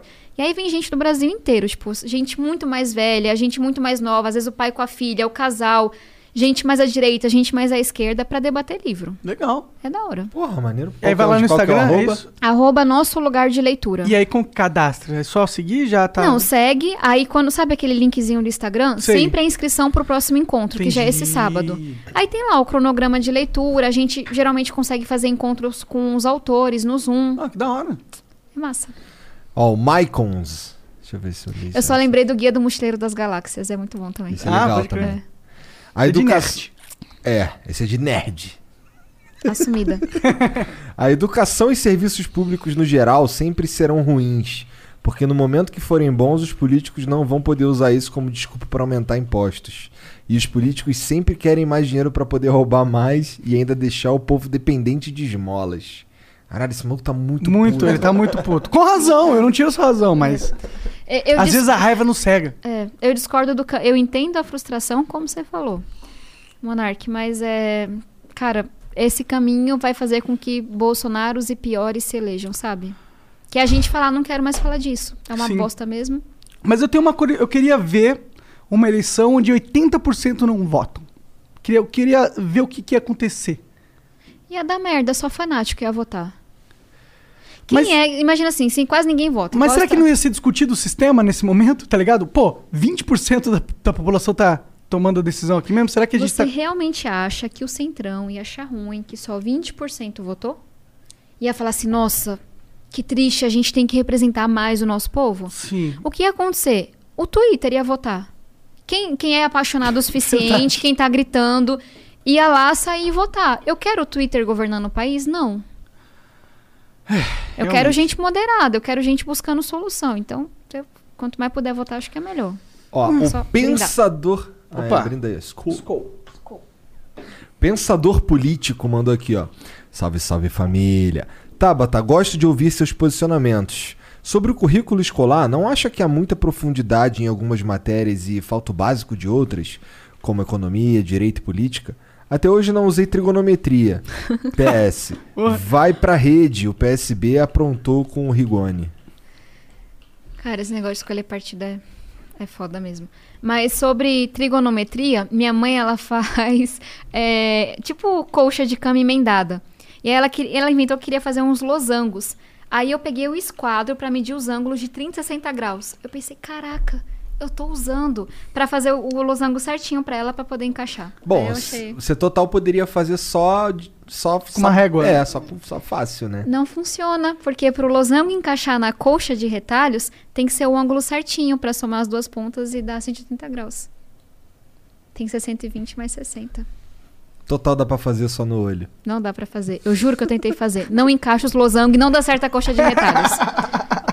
Minha mãe ela só falou assim: eu não sei o que é, mas não tá. Aí eu. Tá, é isso. Mas eu ia falar outra coisa. Concordo 100% com o que ele trouxe. Só assim, eu falei de revolução tecnológica. Dois dados. Eu tô sendo a chata dos dados, mas. Não, cara, só vai. Mas é, A gente é gosta de dados a, a aqui, tem apesar que... de não parecer. Não, é que, enfim, as pessoas gostam muito mais de quem dá opinião com achismo, né, hoje em dia. Mas tem que Sim. ter dado. Dois dados. Daqui 10 anos, mais da metade das profissões que vão existir não existem hoje. Quem disse isso? Uma pesquisa de Oxford. Outro dado. Se eu não me engano, são 100 milhões. Não sei se a Má sabe de cabeça. 100 milhões de postos de emprego que vão desaparecer nos próximos 10 anos. Por causa da inteligência Revolução tecnológica, inteligência 4.0. artificial, algoritmos, etc. artificial. Advogado, sumir. Aí eu me pergunto, se a escola pública que a gente tem hoje não dá conta na média de formar para o emprego de hoje, imagine para o futuro. A gente tá lascado, né? Sim, tem que se formar na internet. A gente tá é a vivendo única no solução. século XIX, cara. Pois é, um país que abre vaga em TI e não consegue preencher. Mas tem vários jovens de periferia que não estudam nem trabalham porque não tem oportunidade. Então, o que, que eu acho que a gente tem que, assim, olhando qual que é a escola? É uma escola verdadeiramente integral. E eu falo verdadeiramente integral porque escola em tempo integral é uma coisa, escola integral é outra. Geralmente caminha junto. Escola em tempo integral é você ter lá sete horas de aula por dia, por exemplo. Escola integral é aquela escola que não é mais aquela coisa matemática, biologia, física, mas que a- o, o menino, a menina vai para o laboratório para estudar genética e robótica ao mesmo tempo. Sim. E aí tem uma aula de, é, sei lá, teatro, porque isso é importante para você ter confiança, para você se expressar. E aí tem um esporte para você aprender a ter foco, trabalhar em equipe. Total. E aí você vai resolver o problema da comunidade. Aí tem aula sobre economia, empreendedorismo. E aí, o mais assim, eu sempre falo, tem como fazer. Cara, Ceará e Pernambuco são exemplos no Brasil de escolas integrais. Não sei se vocês sabiam disso. Não. Bom, o Ciro falou pra caralho do É, Ceará. Ceará falou ele pra caralho. O, o Ceará é mais forte no ensino fundamental e Pernambuco no ensino médio, mas os dois são muito bons mesmo. Dá pra fazer essa, esse modelo de educação, sabe? Que é o que ele tá falando. Porque senão a gente vai formar a pessoa que aprendeu. Eu era péssima em biologia, né? Que aprendeu o nome da folhinha, decorou a formulazinha, mas não consegue fazer uma entrevista porque ela não é criativa, porque ela não é resiliente, porque ela não consegue trabalhar em grupo. Porque na hora que surge e desaparece uma profissão atrás da outra, é isso que importa. O que vocês estão fazendo aqui não foi a escola que ensinou. Não, com certeza, porque eu fiz supletivo. Talvez tenha tido um professor massa que inspirou, mas não foi a aulinha lá travada, Sim. sabe? E, e isso dá pra ensinar, isso que é mais foda. Ex- criatividade, resiliência, foco, etc. Não, não é uma coisa que você nasce com ou não. Sim, tem sim. como ensinar. Com certeza. E é essa lógica que a gente não tem pra, com as escolas. É por isso que você gosta tanto do Harry Potter. Porque o cara, ele vai pra, lo, pra, pra escola de magos, tá ligado? E é uma puta escola que faz todo sentido, tá ligado? Tudo. Ele tá aprendendo a lidar com os poderes que ele tem. E é isso que a escola tinha que ser feita. Ela tinha que ser um centro de treinamento do, de humano. Treinar Eu humano a lidar demais, com os mas foi muito filosófico o que você falou. Ah, Pra é. lidar Depois com os o- Mais- poderes mais que um você tem. Mais um pouquinho de monarca e tu vai estar aqui falando monarquês. Mas foi uma coisa pra filosofar que eu falo, é uma escola que devolve o direito de sonhar. Que você entrou ali, você pode querer ser o que você quiser. Se você se dedicar, você vai ter os instrumentos, vai ter o teu projeto de vida. Isso não é verdade hoje. Total. Que que, que que, como é que a gente melhora isso aí no Brasil? Ela falou algumas propostas aí. É, mas, Não, tá, mas mas assim, vamos- mais estrutural. É, um lance, um lance. A gente consegue implementar uma escola integral do- no Brasil? Todo, pra todo mundo. Eu não Em falei que anos? eu não Quantos falei anos? que na questão do Fundeb a gente colocou uma alavanca para espalhar boas práticas, porque se tem em Sobral, se tem em Pernambuco, tem que ter no Brasil inteiro. Então, tem que criar incentivo financeiro. Eu acho que esse deveria ser o papel do MEC, já que concentra uma parte do recurso, dar a diretriz, que é o que não se faz hoje, tá todo mundo à deriva, dizer, ó, a gente quer chegar aqui. Dar os instrumentos e dar o apoio técnico. Porque a gente não pode esperar que a escola no interior, sei lá, de Rio Branco, tenha o mesmo desempenho sozinha que a escola dos Jardins em São Paulo. Então, para mim, esse deveria ser o papel do MEC. E aí tem uma outra alavanca, que é a formação e valorização de professores. Tem várias formas de fazer isso, mas a gente vai ter que atrair os melhores alunos para serem professores. Que não que é o que bem. acontece hoje. Os tem que pagar bem. só vão querer ganhar Tem que dinheiro. ter uma mudança cultural. Tem coisa, enfim, simples do tipo, pega aluno foda de escola pública e dá bolsa para ele estudar pedagogia. Para ele fazer licenciatura, sabe? Sim. Tem uma outra coisa, Sobral, que eu falo muito do interior do Ceará. O, quando eu trabalhei lá, o secretário, Júlio César, brincava comigo. que Ele falava assim: ah, é, eu não trouxe nenhum professor de São Paulo.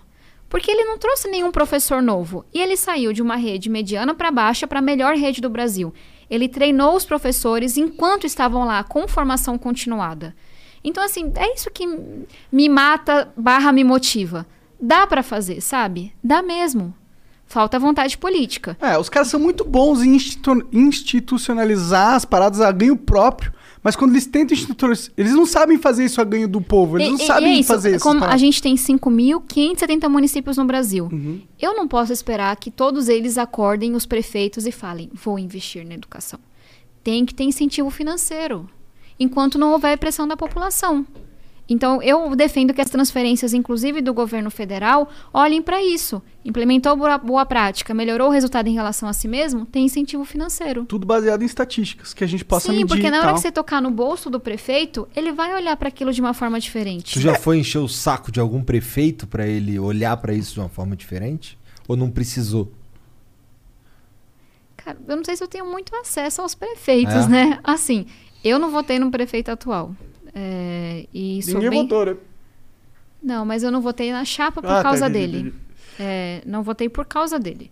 É, É, porque é meio foda. Isso foi meio, tipo, Bruno, que Deus o tenha, mas, tipo, meio foda, né? Sabendo que você tá numa condição instável, você colocar um cara que. Eu sei que ele tinha várias. Vários, que tem acusações é, gravíssimas. Ah. É, então, enfim, Meio foda. bem foda. Então, eu não tenho proximidade com essa gestão. Quais são, enfim, as pessoas que eu... Eu não sou dona de partido, etc. Poxa, Recife, por causa do João, estão fazendo um trabalho massa na educação. Fizeram hoje um, enfim, um lançamento incrível de um modelo de educação híbrida, que vai durar para depois da pandemia. Com mais de 10 horas de aula na TV todos os dias, com aula online para todo mundo fazer reforço, complementar. Tô acompanhando a gestão do, do Rio, que é o Renan Ferreirinha, que é do Movimento Acredita, fazendo um trabalho lindo Eu fiquei também. surpreso com isso. Quer dizer que o est- estado ou foi o município que. Município. O município do Rio, então, tá pelo menos tentando melhorar? Eles estão fazendo. O Renan está fazendo uma coisa que é para poucos, defendendo uma volta às aulas segura. Quer apanhar, meu amigo? Faça isso. Com certeza, porque tem aí, você entra na polarização, né? O- meu pai foi criado em São Gonçalo, no Rio. O Renan é de São Gonçalo. O Renan sabe o que está acontecendo com o aluno pobre da favela. Tá ficando Ele desassistido. não tá em casa de máscara com álcool em gel ve- vendo a aula dele. Ele tá na rua, disponível pro crime, passando fome, sem máscara, sem álcool em gel.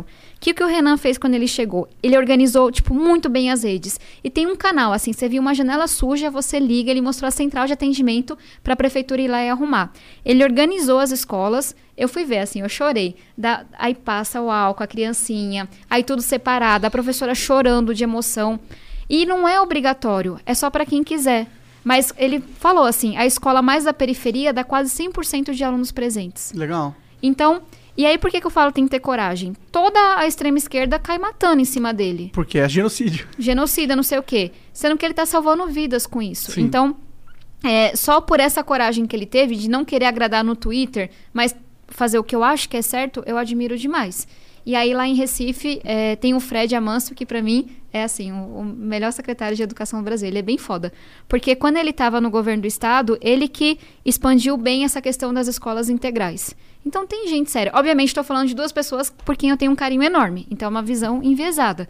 Mas tem gente fazendo coisa legal. Ah, não duvido que tem alguém. Uns 4%.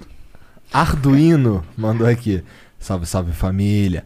Gosto da deputada, mas queria que ela explicasse o porquê gasta tanto com táxis e combustível ao mesmo tempo e por que ela contrata serviços de publicidade tão caros que custam na média de 17 mil reais mensais. Kane. Não tinha ninguém mais barato, não? É, hashtag emenda antiprivilégio. Primeira resposta. Em São Paulo, eu estou entre as 10 que mais economizam. Nacionalmente, entre as 30 que mais economizam. Eu gasto com táxi, porque eu não tenho é, motorista em Brasília. Por que, que eu uso táxi e não Uber? É, eu Porque eu sou isso. reconhecida. E o táxi, qual a diferença? Eu trabalho com um taxista só. Ah, entendi. Então, gente, assim, vida como ela é. Eu já andei com escolta. Eu sou proibida de andar de Uber. De vez em quando eu dou uns perdidos, quero ir no shopping, não sei o que lá, eu vou. Cara, a- a- o mandato que eu tenho corajoso me expõe. Então, sim, eu não tenho um motorista com carro luxuoso em Brasília. Eu ando com táxi comum. Mas se tem uma determinação, assim, da polícia, sabe? Não ande de Uber, porque pode dar merda. Eu não vou andar. Eu tô no Ande limite. com motorista que você conhece. Pois é, e aí são E confia.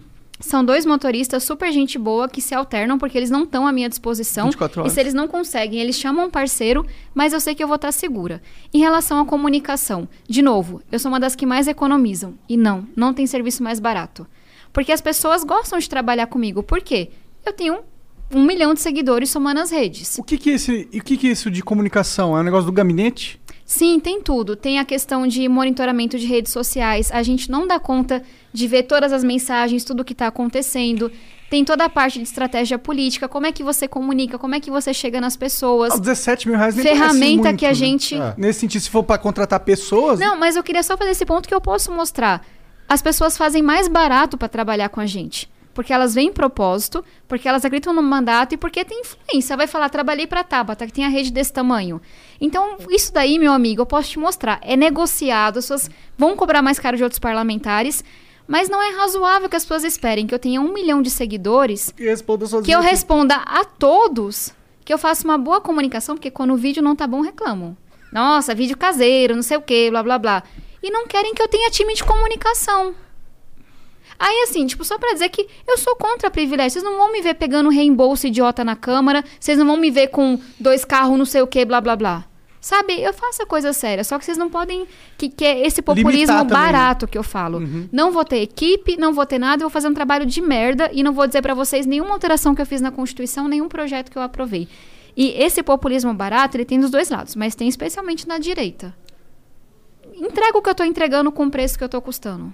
É isso que vale. Ó, custo tanto pro Estado, mas entreguei tudo isso. E aí eu não vou ficar brigando, porque aí tem um ranking lá, né, dos políticos, não sei o que lá. Quem é que tá no topo? Uma deputada do Distrito Federal, que não tem que pegar avião pra trabalhar. O que, que ela fez? Não vou entrar nesse mérito, mas vocês entendem a provocação? entendo, entendo. Amanhã ela tá lá, cara. É, Ela não, desculpa, desculpa. É que, pô. Não, é é uma deputada que faz um trabalho sério, mas ela não pode num ranking sair na frente só porque ela não pega avião pra trabalhar. É sim, entendo, entendo. Eu, eu acho que pra mim isso é mostra um, um certo caráter do político se ele tá economizando. Ponto. Nesse sentido, eu acho que é bom economizar. Mas o que vai realmente impactar pro brasileiro médio não é realmente o quanto ele economiza ali, é assim as, as políticas eu que ele concordo defende. 100%. E vocês nunca vão. De novo, entre 513 tá entre os 30 que mais economiza é do caramba. Sim, é. Só que vocês não vão me ver falando assim, ah, é, Quase top 5. vou dar exemplos que não, não liguem a nomes, mas sei lá, tenho a menor equipe, mas o deputado nunca mudou nada na Constituição, nunca aprovou nada, não tem um mandato influente. Ah, eu tô aqui, etc. é, e, sei lá, outro exemplo. Não contratei nenhum serviço de comunicação, mas nunca influenciou nenhum debate também. Por exemplo, a gente fez o gabinete compartilhado. Isso ajuda a economizar, mas é uma economia inteligente. Não é uma economia burra, sabe? E só aí você já economizou esses 20 e tantos mil da, da comunicação que você não precisava necessariamente ter economizado. Você poderia estar lá ainda sim bancar de economizante. Não, a gente tem economista que trabalha para esses três. A gente tem um time foda de construção de política pública. Então, eu sei que é demais querer que no Twitter você aprofunde desse jeito. Mas só para tomar, ficar atento, sabe? A pessoa que mais economiza é a que mais trabalha? Talvez não, porque para ter um mandato grande você precisa de time. Não, com Então, certeza. enfim, Com certeza. Pessoas custam dinheiro, porra. E pessoas boas custam mais dinheiro pessoas ainda. boas mais ainda. É. E eu tô falando do salário do meu time, não é do meu não. Pessoas boas custam dinheiro. O Snowball manda aqui, salve, salve família. Gostaria de saber qual a opinião de vocês sobre os indultos e benefícios de progressão de pena que temos hoje, visto que não temos estrutura para manter os presos em regime semiaberto e de um regime fechado. Muitos, assim como Lázaro, acabam conseguindo o regime aberto. É. É, acho que a gente aí tem um- vários problemas. Um que a gente tem uma superlotação das, das populações é, carcerárias de uma forma é, distorcida, que a gente tem... Porque o a gente... tempo de julgamento na média é oito anos. É. A gente tem, não é 40% das pessoas que estão lá presas hoje não foram julgadas ainda? É, tipo, é muita gente, tá ligado? Eu não sei tá o dado de- certinho, mas é Me muita falaram gente. esse número aí. Eu tô E- tirando do cu, não sei, não tenho dados. E, e esse dado eu já vi, que a- o tempo médio de julgamento, para muitos casos, é de oito anos. Cara, quanta gente inocente que tá lá por preconceito, tava num lugar. Sabe, essa pessoa tinha que ser julgada o mais rápido possível na primeira instância, vai pra casa ou fica. Uhum. Isso ia resolver esse problema. Sim, sim. Mas é, eu também. É, o outro ponto ali, eu acho que a gente tem uma lei judiciária conivente com certas paradas que não deveria ser. Tipo, por exemplo, Pedrinho Matador. O cara matou mais de 70 pessoas, né? Não tinha que estar na- solto, tá ligado? Esse lá, o eu não Lázaro. sou jurista e eu tenho, assim, eu fico meio angustiada de opinar sobre coisas que eu não entendo muito. Entendo muito pouco disso. Mas Mas, 70 assim, opinião de matou 70 leiga. pessoas, é, não opinião de na leiga. tá você matou, você não tem que sair, não. É, Esse que não. negócio, Dia das Mães, tem que ser pra quem pequeno furto. É. Roubei um pão, furtei ali um dinheiro, não sei o que lá. Não tô falando que é correto, mas tô dizendo que é muito diferente de ter assassinado e estuprado alguém, Sim, sabe? Muito com certeza, diferente. Com certeza. O cara que roubou pra comer não devia nem estar preso. Nem né? tá preso. Ele devia falar, pô, você tá roubando pra comer, vem cá, a gente tem um programa aqui, alimentação aqui pra sua família toda, e toma aí um cheque aí, e esse profissionalizante. Vamos lá. E essa educação e. É. Ó, uma propaganda aqui, ó, Dermacol. Salve galera. Tabata, sua força feminina nos inspira. A Dermacol é uma empresa de cosméticos da República Tcheca. Participem do sorteio no nosso Insta. Curta a publicação, siga a nossa página e marque dois amigos. Arroba Dermacol underline BR. Base, pó, primer, primer. Primer. Tá. Primer. E uma Primer. linha completa. Assinado estagiário do Cirão. Porra, ô estagiário do Cirão, manda pra nós aqui um, um kit pá, que a gente, depois a gente manda lá pra Tabata. É, furou aí, estagiário do Cirão. Agora não era, não era a hora do estagiário do Cirão. Vocês entenderam? Eu não entendi muito bem. Nem eu, mas tudo É que eu, bem. eu acho que ele acha que você tá conectado a ele ainda, de alguma forma. Sei lá. Bola fora. Eu achei que o negócio era de... da onde que era? É da Dermacol, República é. Tcheca, Dermacol. Tá bom. tá, não manda não, ela não vai usar. Não, na internet é meio terra de tudo. Entra lá no Instagram, arroba Dermacol underline BR. Os caras vendem base, pó, primer, linha completa, cara. Foda falar que os caras vendem pó, né, mano? É, sou estranho. O A Leonardo mandou aí. Eu de novo. Como é ser medalhista nacional e internacional em física, astronomia, astrofísica, matemática, informática e ainda ser chamado de burra por petistas e gados? Eles não têm xingamento mais coerente, não? Informática em 2008 competi com você. Fui browser e você ouro, como sempre. Fui Caralho, browser. tu ganhou então todas as paradas? Eu tenho mais de 40 medalhas. Pô, tá chatona tu, mané. Oi? Chatona Deixa pros tu, outros um mané. pouquinho, né, Não, mano? eu era nerd que o povo gostava. eu era mesmo, assim, era líder de classe, não sei o que. Eu Você era mó passava amiga. cola? Não. Ih, Mas não eu era gostavam, pessoa não. Gostavam sim. Tô brincando. Porque eu, eu nunca fui muito assim, amiga da galera. Tipo, Patricinha, Cu, não sei o quê. Mas eu super ajudava a galera, eu era bem amiga Ensinava mesmo. e tal. É, tipo, fazia a pergunta que eles queriam fazer. Entendi. Não. Enfim. Cara, calma aí. Astronomia, astrofísica. Astrofísica é real? É. Caralho. É, astronomia é tipo observação. Telescópio, eu tô sim- simplificando, tá? Tá. Mas é observação do céu. Astrofísica é quando você coloca a física e a matemática. Então, você estudar o que tem dentro de uma estrela é astrofísica, a expansão do universo é astrofísica, o Big Bang é E astrofísica. você é boa nisso? Eu fui pra astrofísica, não pra astronomia. É, é o que eu amava, assim. Mas hoje. São muitos Bom, não mudou sem muita estudar, coisa né? desde que você estudou, né? É. Ok, engraçadinhos, mas olha, tem muito avanço na astrofísica. Se você fica um ano fora da ciência, você perde o. o... o- Por que ele tá rindo? Não, não. Tá bom, beleza. Mas enfim, muito fofinho, obrigada pelo carinho. Você É, foi ó. muito gentil. Caralho. né? Mais de 40 medalhas, né? Chatona, Caralho. mano. Os caras assim, ah, a Tabata tá competindo, nem vou competir, foda-se. Ah, o Rodrigo Roda mandou aqui. Tabata, por que se... Por que se tentam apresentar a disputa Bolsonaro versus Lula como única opção? Você acredita no Ciro como alternativa? Você se vê como futura presidente do Brasil? Por que não temos o VAT no Brasil, como em todos os países civilizados do mundo? Eu não sei o que é Quem VAT. perde com isso? Eu acho que ele tá falando do modelo de taxação Provavelmente. de valor agregado. Pode É, ser, deve ser. pode ser. Eu, não acho que é isso. Entendi.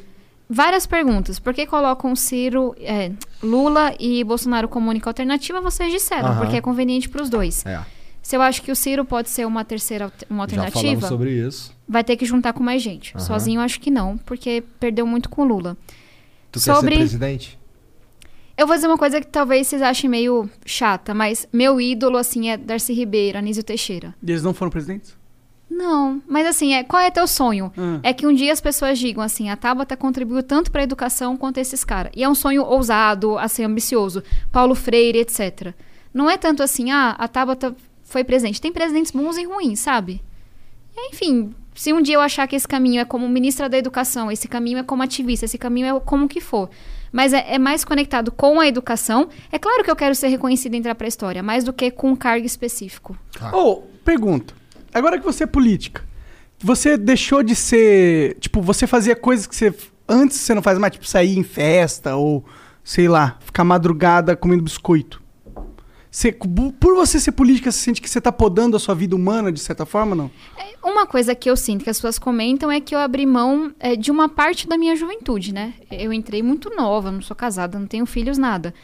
Mas eu, eu acho que pra gente estar bem na política tem que estar inteiro. Então, assim, putz, eu amo ler. Leio. Eu amo fazer trilha. Me gabo que eu faço 30 quilômetros no dia. Faço trilha. Quero conhecer os parques nacionais. Amo viajar. Eu sou boa nas trilhas. É, mas, por Caralho, exemplo... chatona, 40 medalhas de bagulho de nerd, faz trilha, puta merda, né? Eu tô sofrendo bullying aqui, então deixa eu responder pra É você. que ele é um gordinho de merda. um que gordinho. é... Mas é gamer, não sei o quê. Tava aqui jogando e tá me criticando. Mas e Senhor dos Anéis é melhor que Harry Se a gente Potter. for jogar um Street Fighter, eu te arrebento. Eu não sou boa no mundo game, não. Infelizmente. Mas o que eu ia dizer, acho que a única coisa assim que eu faço menos é dançar. Eu gosto muito de dançar. Eu gosto muito de funk. Poxa, não vou lá, né? Agora um Na videozinho da Tabata dançando, dançando, funk, rebolando Porque ia já ser, teve ser um ser humano infeliz que me filmou dançando. Entendi. Não quero. Tipo, as pessoas super sexualizam as mulheres. Falam da minha boca, falam da minha aparência, falam da minha vida pessoal. Não quero falando. Aí Você pode falar, poxa, seja livre. Mas é foda receber vários comentários nojentos, sabe? Então acho que, sei lá, dançar em público é o que eu menos faço. Mas antes da pandemia, no meu aniversário de 2019, eu fiz um mega baile funk na laje da minha casa. Maneiro. Sem ninguém gravar. Eu vestida de Anitta. Maneiro, maneiro. é, Eu, eu gosto de dançar, mas é diferente de você poder ir no final de semana ir pra qualquer canto e dançar. Sim, né? Imagino. É, é, eu, eu pergunto isso porque, tipo, uma das coisas que me impede muito de um dia cogitar entrar na política é isso. tá ligado? Você, pra entrar na política, mano, é muito chato, você tem que ser perfeito. No sentido que qualquer coisinha, tá ligado? Você dançando, foda-se, funk, foda-se na sua. Cara, Já sabe uma vira- coisa ridícula? Eu sou muito fã da Anitta. Uhum. Eu acho que ela é uma mulher foda, empreendedora, que a gente tinha que ter orgulho, igual, igual os Estados Unidos tem da Madonna, da Beyoncé. Mas o nosso país não sabe fazer isso. Vocês, já saiu matéria em jornal impresso debochando o fato de eu ser fã da Anitta. Ué, Qual- tem gente que manda comentário ridículo, não sei o quê. pô, Anitta é foda. Anitta é Salve, foda. Anitta, você é foda. Você é foda, Foda. eu sou sua fã. É, também sou, também sou fã da Anitta pra caralho. Assim, eu sou. nem curto tanto a música, mas a Anitta é foda. Eu curto a música e acho ela foda. Beleza. Mas é isso, tá na política faz com que te achem ridícula, não sei o que lá Tipo, é uma caixa, isso. né? É. é. Por que, que a gente não tem o VAT no Brasil, como em todos os países civilizados do mundo? Cara, eu, eu acho que ele está se referindo ao valor agregado, que é um, um modelo de tributação simplificando que assim, vou fazer o copo. Ah, no aço tem uma tributação. Na próxima etapa, eu vejo que já foi tributado, tributo só o que falta. Porque no Brasil é uma zona a tributação. Então tem uma proposta de reforma tributária que estava sendo discutida na época do Maia, que simplifica, que cria o nosso VAT, que simplifica o modelo de impostos, é, e eu acho que ela é super boa. O governo, infelizmente, só fala, né? Não, não defende essas coisas mesmo. Mas eu só faço um adendo que é: vamos simplificar o modelo. Mas tem que deixar, tem que é, deixar de ser tão distorcido. Não adianta nada só simplificar e a gente continuar, sabe, metendo o louco no consumo, enchendo as empresas e pequenas empresas e não cobrando nada em dividendos e lucros. Então tem que simplificar, mas também tem que reorganizar. Faz sentido? Com certeza. Porque para muitas pessoas é conveniente falar, putz, vamos simplificar, ótimo, vai diminuir muito o custo Brasil, vai melhorar o nosso desenvolvimento, vai trazer PIB, etc. Mas tem que dar uma olhada nesse modelo também que é super distorcido. O Rafael R. Watt manda aqui. Tabata, qual a chance de se candidatar à presidência em 2030? Já tem três votos. Meu, do Igor e do Monark. KKK. Abraços. 2030 tem. Eu acho que não tem tempo pra você ter 35 anos, tem? Tem, mas eu juro que eu não tinha feito Ah, esse tem, na cálculo. verdade. Gente, eu acho meio bizarro. Querer ser presidente é meio bizarro, não é? Tipo, não, eu. ficar calculando isso, Ah, não, porque tá. em ano tal e não sei o que, e eu vou ser... Né? Não é meio estranho? É meio estranho porque diz que você é uma política de carreira, no sentido que você tá ali pelo poder, né? Você quer o cargo mais foda, né? Que é a crítica que eu faço a quem tá hoje. Assim, putz, é- não é que eu acho errado. É só que eu acho que te leva a fazer as escolhas erradas. Se esse é teu foco. Se o meu foco é um dia ser lembrada como Anísio Teixeira, Darcy Ribeiro, Paulo Freire, eu vou ter um caminho. Que não é um cargo, é sim feitos, né? É, tipo, essas pessoas não estariam se fossem corruptos que nunca olharam pra quem mais precisava, sabe? É, enfim. O Milaskei mandou aqui. Tabata, pensando na próxima eleição presidencial, o que você acha de criar o projeto de lei do candidato 99? onde toda eleição do segundo turno o eleitor tem a opção de votar no número 99, sendo o mais votado um cidadão aleatório com ficha limpa é sorteado para ser o novo presidente. Caralho. Viajou mais do que você. É. Caralho. Bom, aproveitando as viagens, eu queria falar que eu dei uma sugestão. é, Na verdade, a sugestão que eu acho que você até concorda que é da democracia direta. Tem uma galera falando que tem um, um negócio que é o Congresso Online. Que é uma. pro- Eu não conhecia, tá? Desculpa, eu não roubei essa ideia de vocês. Foi mal aqui falar assim. Que é uma ideia parecida, tipo, você cria um congresso online. Eu não fui muito aprofundar. Eu não Mas tô conheço. dando, tô dando shout aí pra vocês, porque eles me reclamaram que eu tava pegando a ideia deles o e não Monark falando. fala dessa porra há muitos anos. Não, sim, isso, tipo, não é uma ideia nova. Democracia É. direta não, não fui eu Não, que o inventei. que é novo, democracia direta não é novo, Sim. assim. O que é novo na tua ideia é a questão do percentual. Você ainda tem um representante que é, digamos que não é assim, mas, sei lá, mil pessoas elegessem um deputado federal. Aí você fala, eu discordo, então eu quero que meu um voto dividido por mil seja contabilizado. É isso, né? Aham. O que eu não acredito muito é todo mundo votando em cada matéria, sabe? Sim, isso não existe. Mas eu É. achei a ideia legal porque é isso, tem as duas coisas. Sim. O Walitan, ou Valitan, sei lá. Tabata, o que te desagrada em um possível governo do Ciro Gomes e suas ideias? Em um segundo turno entre Ciro e Lula, em quem você iria? Iria de Ciro, já falei, né? Aham. É, que me desagrada. Tentando deixar o pessoal de lá, toda a esculhambação e mentira que, que ele fez comigo. Eu tenho medo de quem acha que quem discorda ou desobedece, que é uma visão autoritária, né? De quem discorda, é o inimigo e deve ser atacado. Isso é verdade. Eu sinto uma vibe autoritária do Ciro Gomes, pra ser sincero. Caralho! É, eu tenho medo disso, sabe? Que ele não saiba governar com quem pensa diferente. O Igor tá chocado por algum motivo. Mandaram a nuvem de jogos. Aí lá ma- vem. man- mandou aqui uma, uma, um- uma propaganda dizendo: Nós somos a nuvem e amamos o Flow Podcast. Vamos fazer amor? e aí botaram o. O John Wick É. brasileiro. É, taca aí. Hello, Marcos Gires aqui.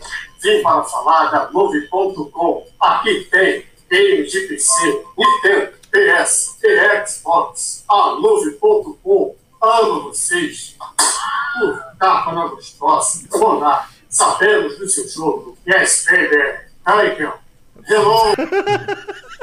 Que pira. Que pira, que louco. Essa acho que foi a propaganda mais inusitada que a gente recebeu. Caralho. Então tá aí, eu conheço a nuvem, a nuvem é antigaça, É, mano. nuvem é antigaça. Eu lembro que tinha uma época que eles faziam uma, um sorte... uns, umas promoções que valia mais a pena comprar na nuvem do que na Steam. Aham. A, a Tabata não vai manjar porque ela não curte Ah, games. ela é, é coisa dos livros. Ela é daqueles. Daquela, Você daquela... nunca jogou nada? Nunca jogou jogos? Tinha um jogo de luta. Tem um que eu gosto, o de dança. do Ah, o Just. Dance. Just Dance. É. É. É esse. Esse é legal. Esse Esse- é minhas hora. filhas Sou se boa. amarram. Sou boa nesse. Tem umas músicas da Anitta nesse daí. Eu sei. Esse é legal. Não pode dançar na Pronto, rua, tem- mas pode dançar no Just Dance em Ah, casa. adorava aquele da cobrinha no celular. Ah, no- Nossa, é, aí voltou lá pra trás. é, Tetris também, sou muito boa no Tetris. É isso. Entendeu? Entendi. Bom, mas lá na nuvem você consegue uns jogos aí mais atuais. aí, tipo, É. Que lançaram, tipo, Ontem. esse ano e É. pá, entendeu? Entendi. Lá, ó. No nuuvem.com.br. É isso. Tá, Bata, obrigado, obrigado demais pelo papo. Não vamos. Não vou continuar enchendo teu saco aqui porque tem que pegar um voo cedão. Tenho. eu tenho que fazer minha mala, guardar a louça, tirar o lixo, molhar as plantas, essas coisas todas. Vai dar tudo certo, tá? Vai dar tudo certo. Mas foi quiser. massa o papo. E obrigado. Obrigado. demais por vir aqui, cara. Ei, é, eu fico tão receosa de falar de dado, não sei o que lá, porque as pessoas querem mais manchete, né? Mas obrigada por deixarem eu falar de dado, falar dos projetos, falar do trabalho, que às vezes não é tão glamouroso, é chato, mas é o que eu acho que pode mudar, que é essa coisa de grupo, de longo prazo, de pensar as alavancas. Então foi massa. E obrigada também pelo hidromel. Gostei A gente dá um pra você levar lá.